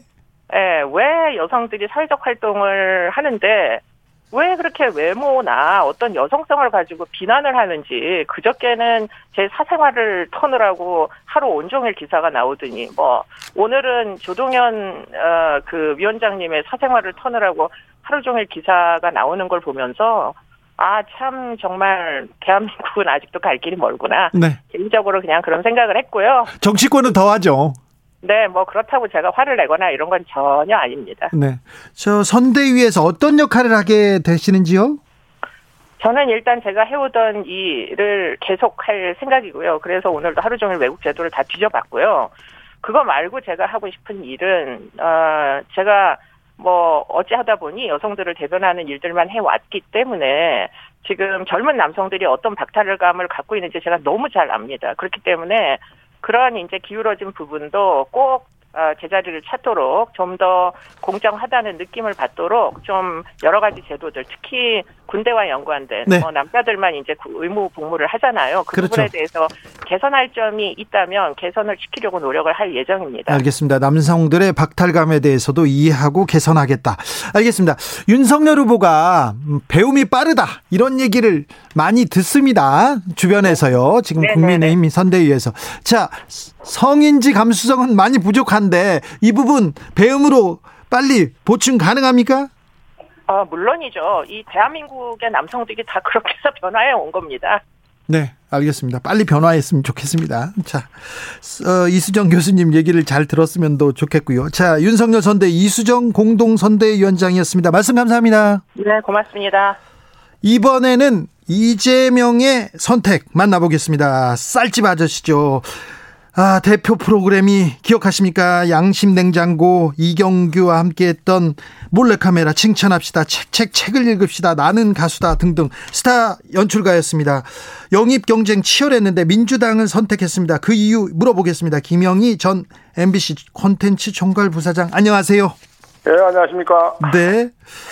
아, 참, 지금까지는 방송 잘 만드는 스타 PD였는데 네. 완전히 다른 영역입니다. 네. 어떤 생각 드세요? 아, 좀 걱정이 앞섭니다, 사실은. 그, 네. 좀 책임이 막중하다는 것도 알고 있고. 예. 네, 그래서, 아, 이런 낯선 영역에 와서 내가 좀 잘할 수 있을까라고 생각을 해봤는데. 네.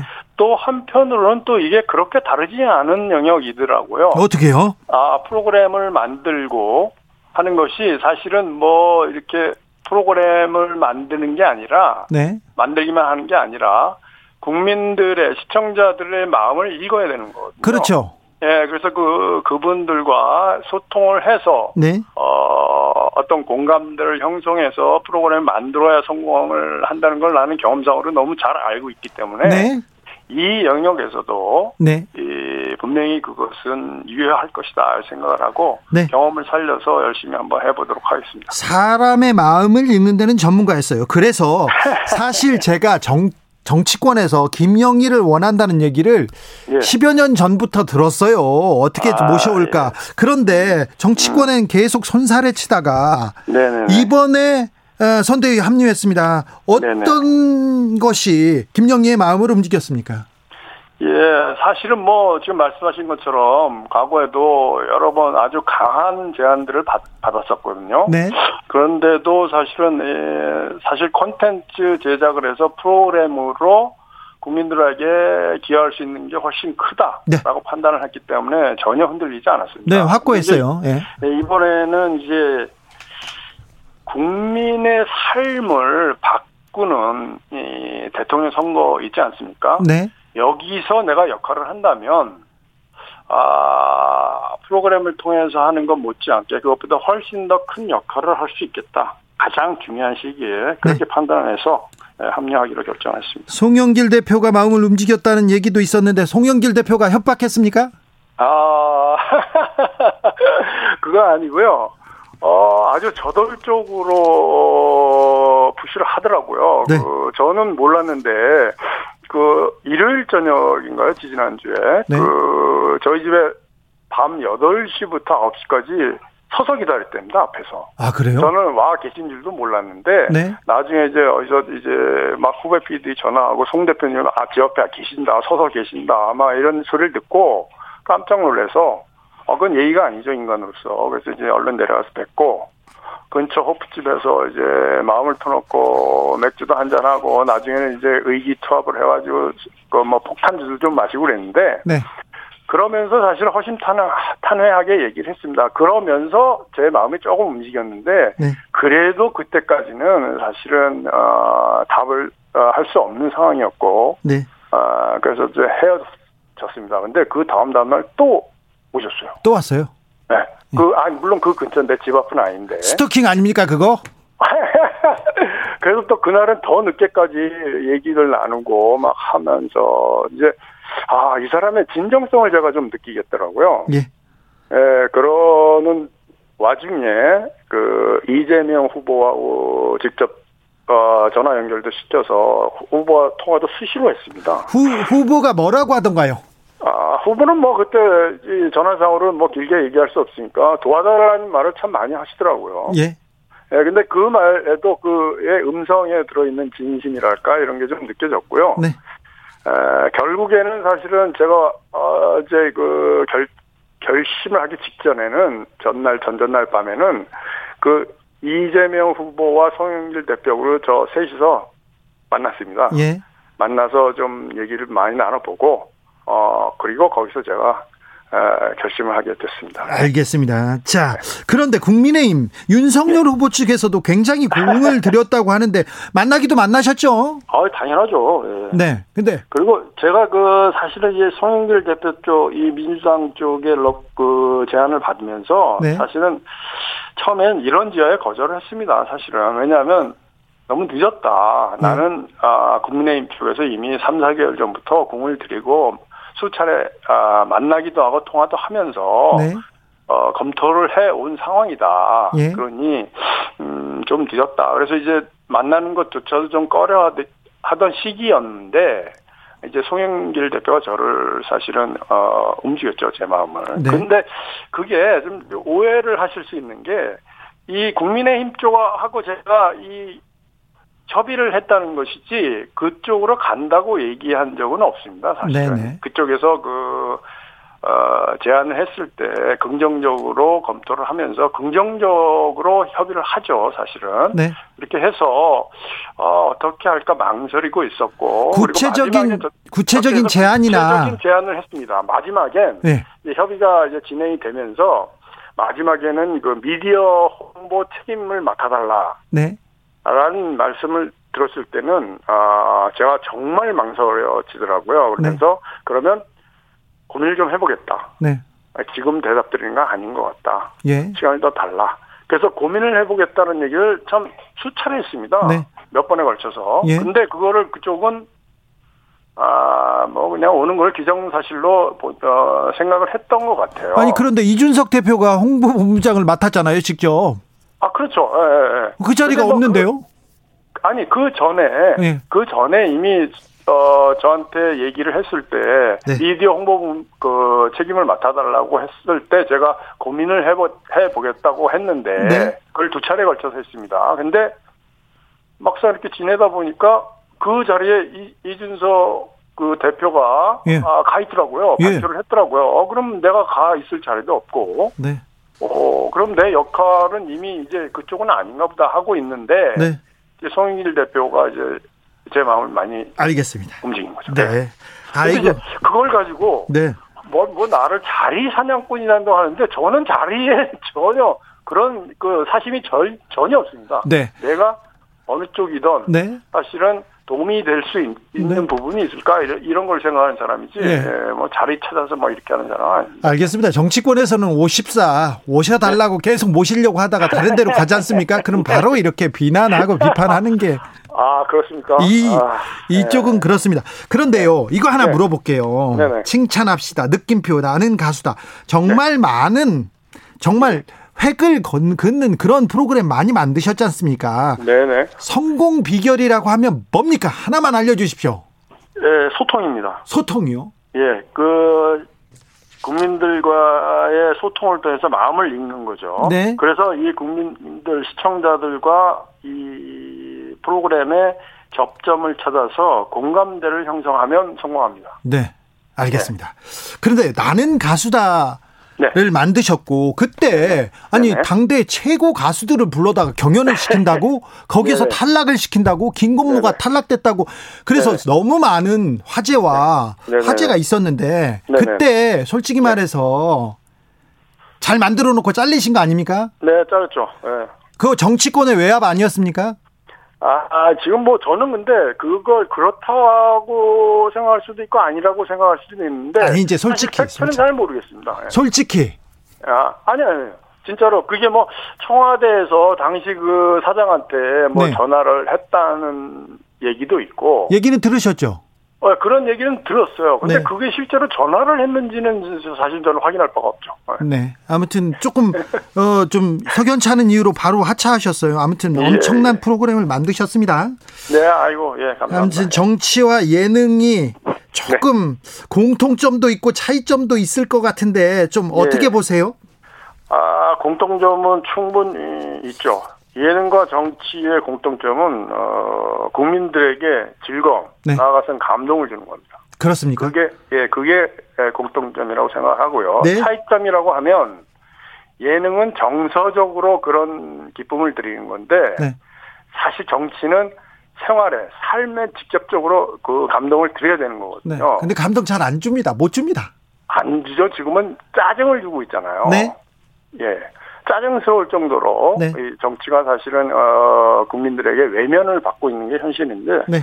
그래서 제가 들어온 이유도 한 가지 있습니다. 네, 그래서 궁금하기도 합니다. 김영희가 네. 김영희가 보여주는 정치는 김영희가 정치판에서 보여주는 홍보와 소통은 뭘까요? 아, 일단은 신선함을 들을 것입니다. 새로움. 네. 그러니까 기존의 그 정치권에서 해오던 이 홍보나 선전 방식과는 다른 아주 신선하고 새로운 그 방식을 한번 선보이고 싶고요. 네. 어, 두 번째는 그 흔히 얘기하는 그 네가티브 방식이 아니라 상대를 비난하지 않고 예. 될수 있으면 상대의 장점도 얘기해주고 하지만 네. 우리 장점이 훨씬 많다. 예. 이렇게 해서 아, 좀 즐거운 선거판을 좀 만들어 보고 싶다. 이 그 대통령 선거라는 것이 예. 사실 정치에 있어서 국민적으로 가장 큰 이벤트 아닙니까? 그 축제이기도 하죠. 네, 축제이기도 하죠. 그래서 예. 아주 즐거운 잔치 같은 분위기. 그래서 국민들이 어, 이렇게 재밌게 바라보고 참여할 수 있는 그런 것을 저 혼자는 할 수 있는 게 아니고 네. 이 저쪽 그 국민의힘 쪽과 네. 또 지금 이, 이 정의당 쪽, 그쪽과 뭐 이렇게 해가지고 예, 모든 이 홍보를 하는 아, 팀들이 그 같은 마음으로 좀 네. 즐겁게 국민들이 바라볼 수 있는 네. 예, 그런 판을 만들어줬으면 어떤가 하는 생각입니다. 5622님 맞아요. 짜증납니다. 웃음 좀 주십시오 예, 합니다. 자 네. 김영희는 즐거움을 주겠다. 네거티브는 지향하고 소통 네. 잘하겠다 이렇게 얘기하는데 그게 잘 될까요? 상대방이 그렇게 반응할까요? 잘 모르겠습니다,만 자 이재명 후보는 소통이 잘 되는 사람입니까? 예, 아주 잘 됩니다. 그렇습니까? 예, 예 아주 잘 되고요. 네. 제가 그날 밤에 직접 만나서 얘기는 안 해봤는데 네. 아주 인간적으로 매력이 있는 분이에요. 네. 근데 보니까 예. 왜 그동안 내가 이 모니터상이나 이 신문에서만 보던 네. 어, 왜 그런 모습만 보였을까라는 참 어. 과거에는 어떤 모습이었으며 왜 그런 모습만 어떤 모습만 보였습니까? 어떤 모습이었냐면요. 네. 좀 딱딱하고 예. 일단 그다음에 공격적이고. 네. 예, 그 너무 너무 어, 어 저돌적이어서 네. 어, 그게 좋게 보면은 이제 추진력이 강하다로 보이는데, 네. 사실은 일반 국민들은, 아, 좀 무섭게 느껴지는 부분이 굉장히 많아요, 정서적으로. 어, 그런 측면도 있죠. 예. 그래서 제가 그런 부분들을 좀 원래 가지고 있는 어, 부드러움, 또 유머러스함 네. 이런 걸로 좀 바꿔드리려고 노력을 할 겁니다. 알겠습니다. 1호 공군님께서 영희는 철수랑 사귀는 줄 알았는데 재명님하고 손잡았네. 안철수 캠프는 네 안철수 캠프에서는 도와달라고 안 했습니까? 네, 그 그거 전에 몇 년 전인가 뭐 한번 얘기가 있었던 것 같아요. 네, 아무튼. 수, 십수년 전부터 김영희 PD는 영입하고 싶다고 여러 군데에서 제가 얘기를 들었습니다만 그때마다 자리를 네. 지키고 네. 어, 국민들한테 즐거움과 네. 감동을 주겠다고 했는데 이제는 어, 네. 어, 민주당의 홍보소통 본부장이 됐습니다. 자, 네네. 김영희를 아끼는 사람한테 마지막으로. 한마디 부탁드리겠습니다.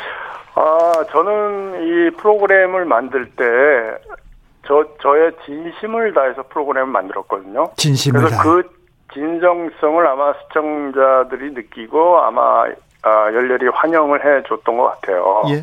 그래서 이번에도 마찬가지로 영역은 좀 달랐지만 진정을 가지 진정성으로 진심을 다해서 어, 국민들에게 아, 다가갈 겁니다. 그럼 저를 그 프로그램을 통하, 통해서 잘 만드는 PD로 네. 그 성원을 해 주셨듯이 네. 이번에도 이렇게 응원을 해 주시면 저 진심을 다해서 잘 만들어 가도록 하겠습니다. 네, 한쪽에서는 엄청 열렬하게 응원하고 한쪽에서는 또 열렬하게 비난할 거예요. 그 예. 그건 어떻게 견디실 거예요? 예, 근데 그게요. 저는 이제 이 프로그램 만드는 거랑 다르지 않다고 생각합니다. 그 제가 프로, 만든 프로그램은 사실은 대부분 성공했거든요. 네. 그리고 그 성공한 시간대가 프라임 타임에 골든 타임 때. 그렇죠. 주말 저녁이었죠. 예, 굉장히 경쟁이 치열한 데입니다. 근데 그 경쟁이 치열하지만 거기서 저는 이겼거든요. 네. 왜 이겼냐면 그 아까 말씀대로 진심을 다해서 프로그램 만들고 그거를 시청자들이 알아줬기 때문입니다.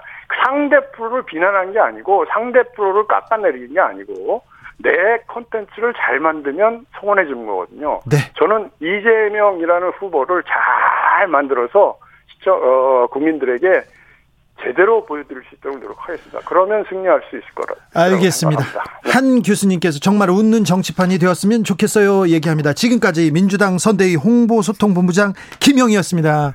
감사합니다. 네, 감사합니다. 정치 피로, 사건 사고로 인한 피로, 고달픈 일상에서 오는 피로. 오늘 시사하셨습니까? 경험해 보세요. 들은 날과 안 들은 날의 차이. 여러분의 피로를 날려줄 저녁 한 끼 시사 추진우 라이브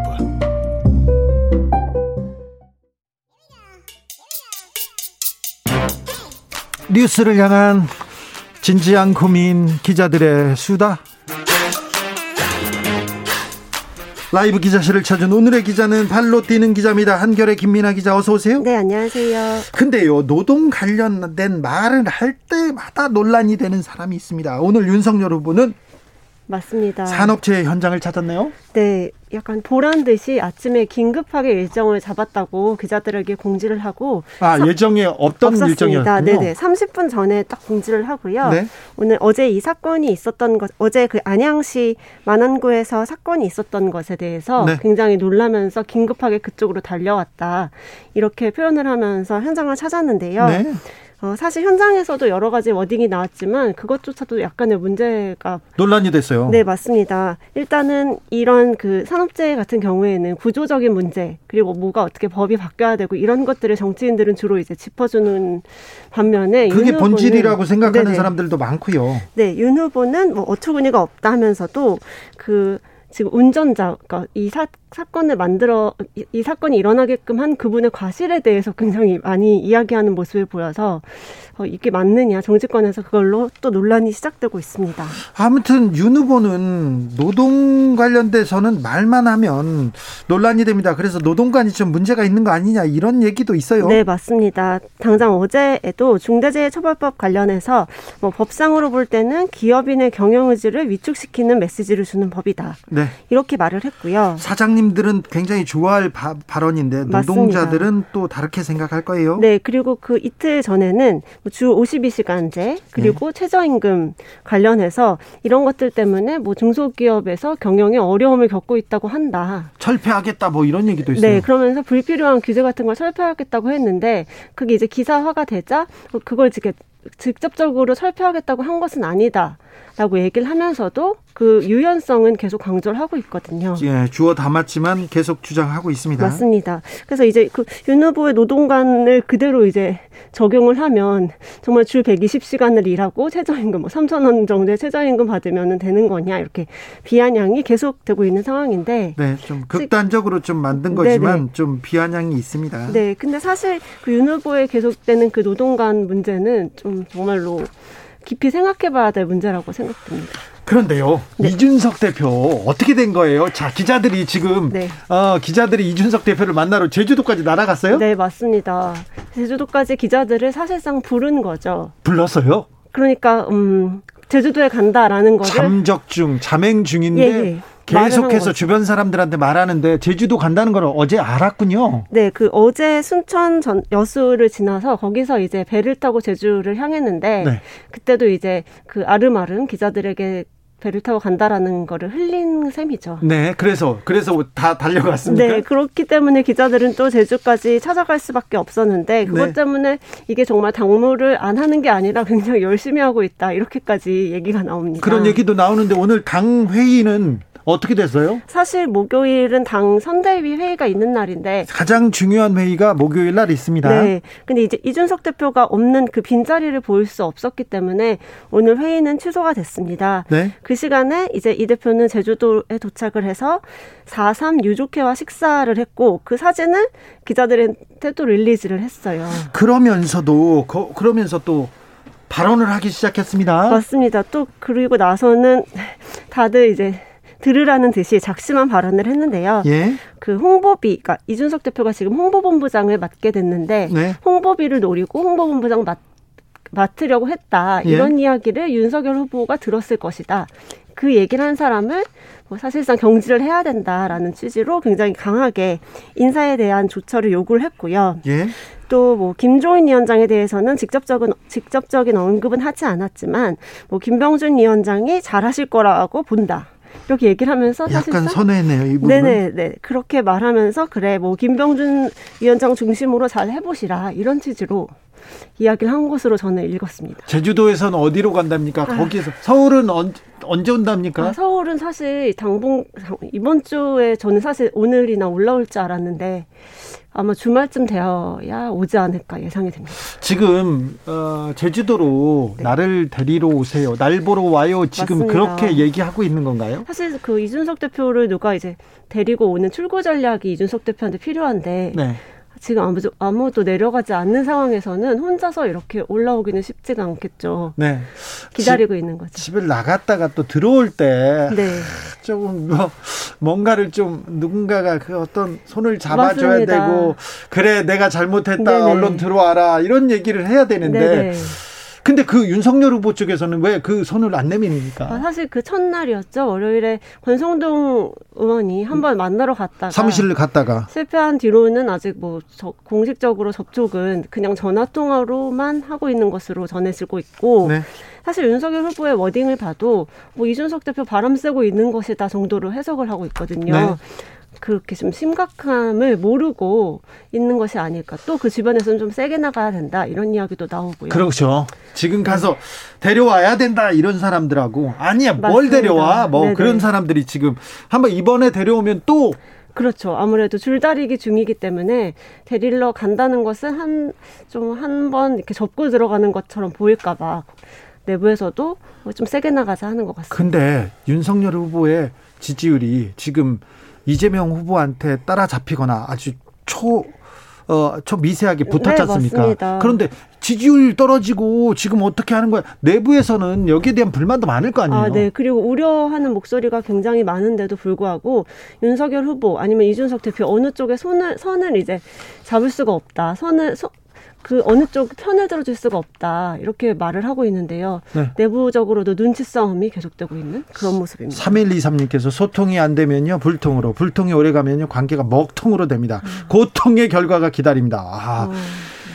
불통 먹통 고통 하루빨리 관계 개선해야 할 것 같습니다. 소통의 키는 배려입니다. 이렇게 얘기했는데 근데요 하나 네. 더 물어볼게요. 네네. 네. 김종인 저희 비대위원장 네. 라디오는 어떻게 왜 펑커냈대요? 아, 그러니까요. 그게 참 썰이 난무하고 있는데 뭐 캠프 쪽에서 그 김종인 위원장 다시 접촉에 나설 나선다 이런 이야기가 솔솔 나오고 있거든요. 네. 근데 이제 라디오에 출연하셔서 쓴소리 계속 하시면은 그 기류에 약간 찬물을 끼얹을까봐 출연을 번복하신 거 아닌가라고 조심스럽게 예상을 해봅니다. 사실 그 오늘 원희룡 정책본부장이 김종인 위원장 만나는 자리가 있다고 하더라고요. 네.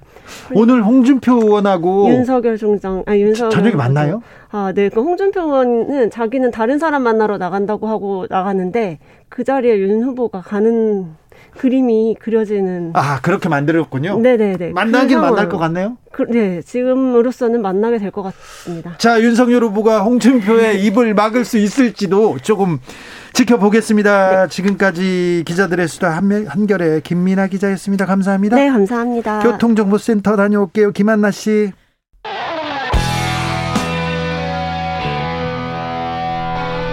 스치기만 해도 똑똑해진다. 드라이브 스루 시사 주진우 라이브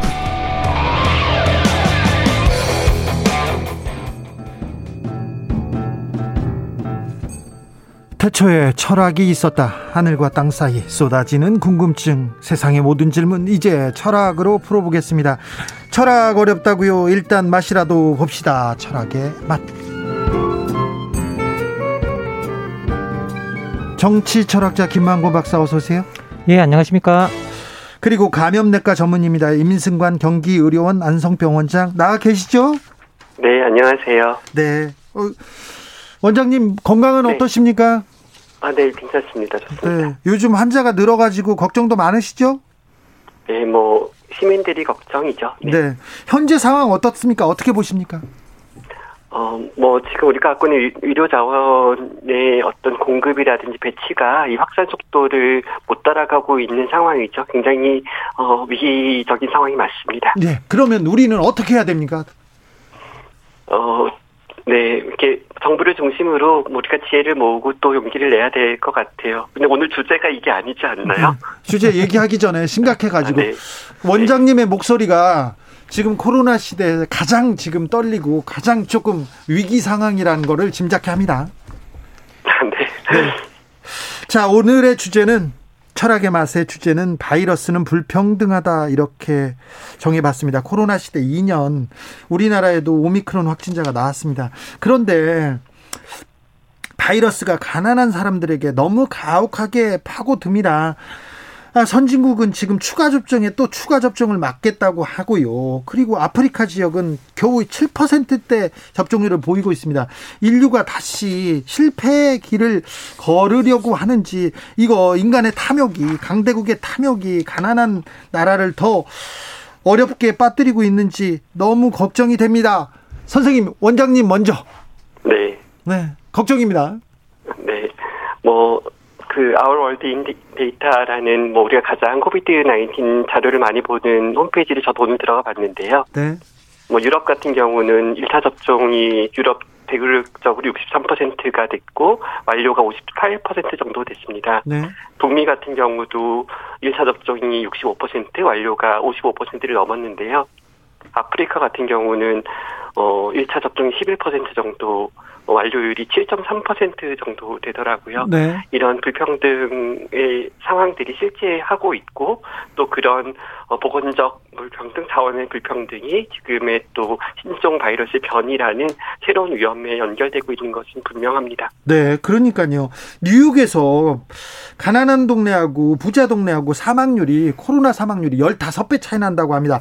이거 백신 불평등 그리고 음. 이 코로나 시대에 불평등 더 커지는 거 아닙니까, 박사님? 이게 뭐 당연, 당연한 것 같은데요. 사실 이게 뭐 코로나에만 특별히 나타나는 현상은 아니고 재난을 겪을 때 항상 재난이 불평등하게 다가온다라고 해서 이제 오래전부터 알려져 있었던 뭐 일반적인 패턴이고요. 예. 예, 그 재난 자체가 일어나면 가난한 사람은 더 가난해지고 부자들은 더더욱 부자가 되는 네. 이제 그런 일들이 일어나는데요. 지금 현재 뭐 우리가 이게 그, 그 내부를 들여다보면 뭐 통계적으로 봐도 소득 불평등 같은 경우를 들여다봐도 소득이 개선된 층은 상위 20%는 실제 코로나 이후에서도 소득이 개선이 됐거든요. 지금도 예. 큰 예. 기업에선 돈을 잘 벌고 있습니다. 예, 그렇습니다. 그런데 이제 뭐 우리가 상위 20%를 제외한 층에서는 소득이 정체되어 있거나 아니면 소득이 과거보다 훨씬 더 떨어져 있고요. 그리고 정부 보조금을 제외하고 순수하게 시장으로서 벌어들이는 소득만 보면 지금 하위 한 40% 쪽에 상황이 정말 나빠져 있거든요. 예. 그래서 지금 이제 어떻게 보면 지금 재난이 부, 재난이 뭐 소득 불평등 그리고 우리 다 아시겠지만 코로나 시대 때 우리나라 같은 경우에 자산 불평등 폭발했잖아요. 네. 그런데 이게 많은 돈이 사실은 사람들을 구제하려고 돈이 풀렸는데 그 돈이 궁극적으로는 사실은 더 중요한 기업이나 이런 데 다시 다 흘러 들어가게 되고 그쪽에서 다시 이제 뭐 부동산이나 뭐 이렇게 큰 뭐 토지나 이런 쪽으로 또 투자를 하면서 실제로 부동산 시장까지 자산 불평등까지 이어지는 현상들이 우리나라뿐만 아니라 네. 전 세계적으로 나타나고 있어서 지금 현재 재난 자체가 어떤 뭐라, 뭐라고 해야 될까요? 어, 부자, 빈자와 부자에게 전혀 다른 방식으로 이제 오는, 오는 게 확실한데, 근데 코로나 시대 때좀더 심한 거는 또 확실한 것 같습니다. 네, 더 양극화는 불평등은 네. 더 커지고 있습니다. 유고사고님께서 남의 나라 걱정할 주제가 아닙니다. 넓은 집에 사는 국회의원은요, 온 가족이 재택, 치료해도 되지만 다세대 단칸방에 사는 가족들은 전부 다 코로나 걸려서 죽어가요. 재택 치료에도 불평등이 존재할 수 있습니다. 원장님. 네. 일단은 뭐 이어서 주제에 이어서 말씀드리면 이게 어, 질문지 저도 미리 받았는데 네. 바이러스는 불평등하지 않죠. 그건 좀 잘못된 문장 같아요. 아, 바이러스는 평등하고 공정하겠죠. 인류가 불평등하고 인류가 불공정하겠죠. 특히 21세기를 사는 인류가 인종에 따라서 계급에 따라서 자산에 따라서 어, 그렇게 되어 있는 거라고 생각하고요. 네. 어, 어, 과거에 어떤 어, 사회단체에서 불평등 이 코로나 관련된 불평등 연구 보고서의 제목을 이렇게 달았었어요. 네. 우리가 보통 우리 같은 배 타고 있다고 말하잖아요. 네. 근데 그게 아니라는 거죠. 네. 우리는 같은 바다에 있을 뿐. 하지만 모두가 같은 배를 타고 있는 게 아니라는 거죠. 이 풍랑이 음. 치는데. 네. 근데 이제 어, 조금 현실적인 이 방역과 관련된 얘기를 조금 더 구체화하자면, 뭐, 저는 이 두 가지를 좀 우리 사회가 잘 봐야 된다고 늘 생각하는데, 예를 들어서 OECD 국가 중에서 한국은 코로나19 팬데믹을 잘 관리하기가 매우 어려운 불리한 점이 여럿 있는데요. 물론 네. 유리한 점도 있지만, 그 불리한 점이 대표적인 게 두 가지라고 저는 생각해 왔어요. 하나는 OECD 국가 중에서 너무나도 높은 경제 인구 중에 자유, 자영업자 비율, 어, 이런 어, 지표를 갖고 있는 나라가 아주 공정하고 평등한 어떤 대응을 하기가 쉽지 않은 거고요. 그렇죠. 두 번째로 이게 더 중요한 이슈로 개인적으로 생각하는데 OECD 국가 중에서 노인 연령층이 혹은 뭐 어떤 장애인들이 얼마나 시설화되어 있는가 요양원, 요양병원 이런 시설화되어 있는가라는 거죠. 그리고 그 두 번째는 즉 똑같은 어, 노인이라도 지역 사회에서 가족이 잘 돌봄을 받는 혹은 뭐 잘 건강히 살아가는 노인과 시설화된 노인 사이에서는 어 정말 생명 죽음과 직결되는 아주 심각한 불평등이 있고 우리는 그것들을 지금 제대로 잘 어, 발견하지 못하고 있는 오류 속에 있다고 생각합니다. 네. 원장님 만약에 선진국 국가에서 음, 백신을 저개발국 그리고 좀 가난한 나라한테 같이 공유했다면 지금의 네. 사태는 좀 막을 수 있지 않았을까요? 네, 조금 쉬운 비유적으로 뭐 설명드려볼게요. 예. 조선시대 어느 도성에 이제 큰 불이 났어요. 뭐 대강림 댁들도 있고 중인들이 사는 집, 평민들이 사는 집이 쭉 이렇게 뭐 건너 건너 이렇게 동네별로 이어져 있을 거 아니에요.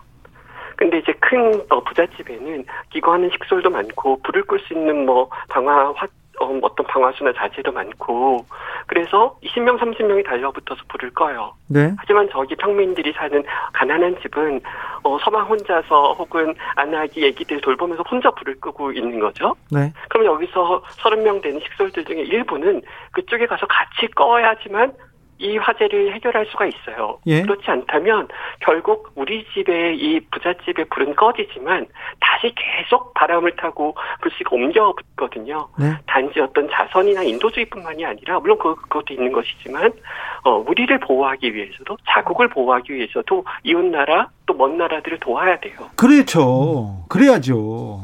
네. 인도에서 델타 변이가 나왔지 않습니까? 그 무수히 아, 장례를 못 치르고 거리에 이렇게 쏟아져 나왔던 그 주검을 보고도 반성하지를 못하고 이, 이 상황까지 왔습니다.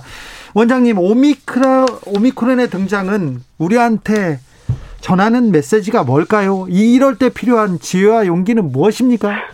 네, 결국 우리는 다 연결되어 있다는 거죠. 이 80억 인구가 다 연결되어 있다는 거예요. 너 나의 앞에 누군가가 있고 나의 뒤에 누군가가 있고 따라서 이 어, 어떤 시대적 위기를 헤쳐나가려면 1인칭의 개념을 다시 사유할 수 있어야만 된다고 생각합니다. 다들 우리 백신 접종도 그렇고요. 백신 접종 거부할 뭐 권리 이런 측면에서도 그렇고요. 나를 생각하잖아요. 1인칭 아이를 생각하거든요. 네. 근데 이건 1인칭 복수여야만 합니다. 어, 위, 우리여야만 되는 거죠. 그래서 저는 이 어, 코로나19 팬데믹의 대응이 결국 이 시대가 어떤 공동체성을 발휘할 수 있는 사회적 체제인가, 뭐 정치적으로, 경제적으로, 문화적으로 그런 체제인가 이걸 질문하고 있다고 생각합니다. 네. 자 임승관 원장님은 바쁘시니까 얼른 가보세요. 네. 건강 좀 잘 챙기시고요. 네, 알겠습니다. 네. 근데 박사님 네. 네. 이런 상황에서 우리가 음. 하나다. 우리는 공동체다. 이렇게 음. 얘기해야 되는데 음. 또 이런 바이러스가 나오지 않습니까? 국경을 봉쇄해야 된다. 네. 왜 우리는 빨리 안 닫느냐? 네. 우리나 우리만 살아야 음. 된다. 이런 입장 또 나옵니다. 아니 뭐 근데 그게 그렇게 말하면 또 그게 가능하면 실제로 하면 되는데 네. 문제는 뭐냐면 지금 현재 세계 경제가 다 연결이 돼 있고 예. 국가들이 다 연결이 돼 있고 지금 그거로 해서 우리가 옛날에는 뭐 연결이 되어 있던 시장을 월드 마켓이라고 세계 시장이라고 부르다가 이제는 그, 말, 그 용어가 너무 우리가 많이 연결돼서 글로벌 마켓이라는 말로 대체시켰을 정도로 네. 어떻게 보면 지구가 하나의 시장으로 연결되어 있는 상황에서 어떤 국가 특정한 국가 뭐 어떤 그 국가들과 관계를 끊어낼 수도 없는 거고 네. 사실은 가장 좋은 방식은 우리가 어떻게든 가장 개방적인 것을 유지하면서도 방역을 잘 해내는 것이라고 생각이 드는데요. 네. 근데 사실 이거 우리가 뭐 이거 끊어내자 뭐 이거 하기 이거 하기 전에 우리가 좀 도래 도리도 이렇게 되돌아봐야 하는 건 뭐냐면 보면 이게 백신 지식 재산권 면제 이야기가 나왔을 때이 예. 문제를 가장 먼저 꺼낸 국가가 두 국가였어요. 하나가 인도고 하나가 남아프리카였어요. 네. 근데 인도에서 델타 변이 나오고 그러네요. 남아프리카에서 오미크론이 나왔거든요. 예. 근데 이 두 국가가 제일 먼저 이걸 이끌었고 그래서 세계 무역 기구에서 이 백신 뭐 지식 재산권 보호 효력을 일시 중단하자고 해 가지고 예. 60개국을 끌어모아서 그걸 이제 제안을 했었거든요. 제안을 했는데 안, 안 받아들였어요. 예. 근데 이게 뭐 받아들이 뭐 이거 사실은 여기에 대해서 미국이 긍정적으로 반응했을 때 가장 큰 문제는 뭐였냐면 독일이었는데요. 네. 독일이 바이오테크와 뭐 큐어백 같은 mRNA 그 기술을 가지고 있는 화이자를 전, 예, 제일 예, 먼저 만들었죠. 예, 예. 그래서 그걸 들고 있기 때문에 그쪽에서 이제 소위 지식재산권을 보호해야지만 사실 자기의 국익도 보호할 수 있었기 때문에 여기서 물러나지 않은 거죠. 그런데 이거는 정말 우리가 생각해 볼 때 이게 정말 현명한 결정인가라는 생각이 좀 드는 거죠. 예. 이게 인류가 실패의 길로 돌아선 이유이기도 할 거예요. 음, 음, 음. 인간의 탐욕이 강대국의 이 탐욕이 지금 상황을 이렇게 만들고 있습니다. 그런데 박사님 아, 지금 유럽에서는 이제 백신 접종 의무화를 논의해야 되겠다. 이렇게 얘기합니다. 그런데 또 한쪽에서는 백신 거부, 백신 패스 반대 이런 시도 하고 있는데 이 부분은 민주주의적 관점에서 철학적 관점으로 어떻게 봐야 됩니까? 뭐 저는 백신 패스에 대해서 반대하는 목소리에도 나름대로의 이유가 있고 어떤 그 뭐라고 해야 될까 일리가 있는 부분이 있다라고 저는 분명히 생각을 합니다. 네. 하지만 지금 우리가 살고 있는 시대는 너무 많은 사람들이 이런 질병으로 인해서 목숨과 건강이 위험해지고 있는 시대인데요. 네. 실제로 우리가 뭐 자유 이걸 다 자유 어떤 자기의 자유 내가 뭔가 백신을 맞지 않을 자유로 표현을 많이 하시는데 문제는 뭐냐라고 하면 자유론을 쓴 이제 존 스튜어트 밀이 자유의 한 가지 조건이 있다고 한다면 네. 그것은 남에게 해를 끼치지 않는 조건에서 자기가 어떤 선택이든 할 수 있다라는 거다라는 거였거든요. 네. 그런데 지금 현재 우리가 가지고 우리가 지금 맞고 있는 이 팬데믹 상황은 코로나 19가 너무 전파력이 높고 그리고 자기가 의도하든 안 하든 자기가 걸리게 되면 다른 사람에게 전파할 가능성이 되게 높아서 타자에게 해를 입힐 가능성이 상당히 그렇죠. 높아지고 있어요. 그래서 우리가 기본적으로 기본적으로 내가 나는 뭐 의도하지 않았다는 것으로 변명할 수 없는 부분이고요. 그리고 우리가 백신이 없어서 안 맞았다라고 한다면 뭐 이게 뭐 없어, 없어서 뭐 그렇다지만 백신이 존재하는 상황 속에서 우리가 그런 걸 하지 않았다는 건 우리가 이웃에 대한 의무를 게을리 한 걸 수도 볼 수 있거든요. 네. 그래서 우리가 이건 한 번쯤 좀 더 신중하게 생각해 보고 나 자신뿐만 아니라 이웃을 위해서라도 같이 맞아야 된다는 생각이 듭니다. 저는. 알겠습니다. 네. 박사님 코로나를 그리고 불평 등을 종식시켜야 될 해법은 백신이 있습니까? 여기에는 아 이거는 사실은 나누는 마음인 것 같아요. 그리고 네. 사실 이게 우리가 그 이 우리의 코로나를 지켜보면서 우리가 하나 배우게 되는 교훈은 이건 것 같아요. 이건 모든 뭐 비즈니스 하는 사람, 세계 방역하는 사람, 모든 사람들이 다 여기에 동의했는데요. 모두를 보호하지 않고는 누구도 제대로 보호받지 못한다. 가 지금 이제 그 이번에 준 교훈이라고 이야기를 하고 있거든요. 모두를 보호하지 않고는 누구도 제대로 보호받지 못한다. 이게 이게 제대로 된 어떻게 보면 모두가 합의하고 있는 지점입니다. 그런데 이제 문제는 뭐냐라고 하면 어, 우리가 지금까지 이야기했듯이 백신 민족주의라든지 그런 것들이 작동하고 있는 게 상당히 큰 문제인 것 같아요. 알겠습니다. 철학의 맛 김만곤 박사님 오늘도 많이 배웠습니다. 음. 감사합니다. 감사합니다. 주진우 라이브는 여기서 인사드리겠습니다. 돌발 퀴즈의 정답은 내년 예산안은 607조 9천억 원이었습니다. 여야 합의되었다고 알려드렸는데 최종 합의는 또 결렬되었다는 소식 전해드립니다. 예산안의 운명 어떻게 될지 내일 이 시간에 5시 5분에 돌아와서 말씀드리겠습니다. 지금까지 주진우였습니다.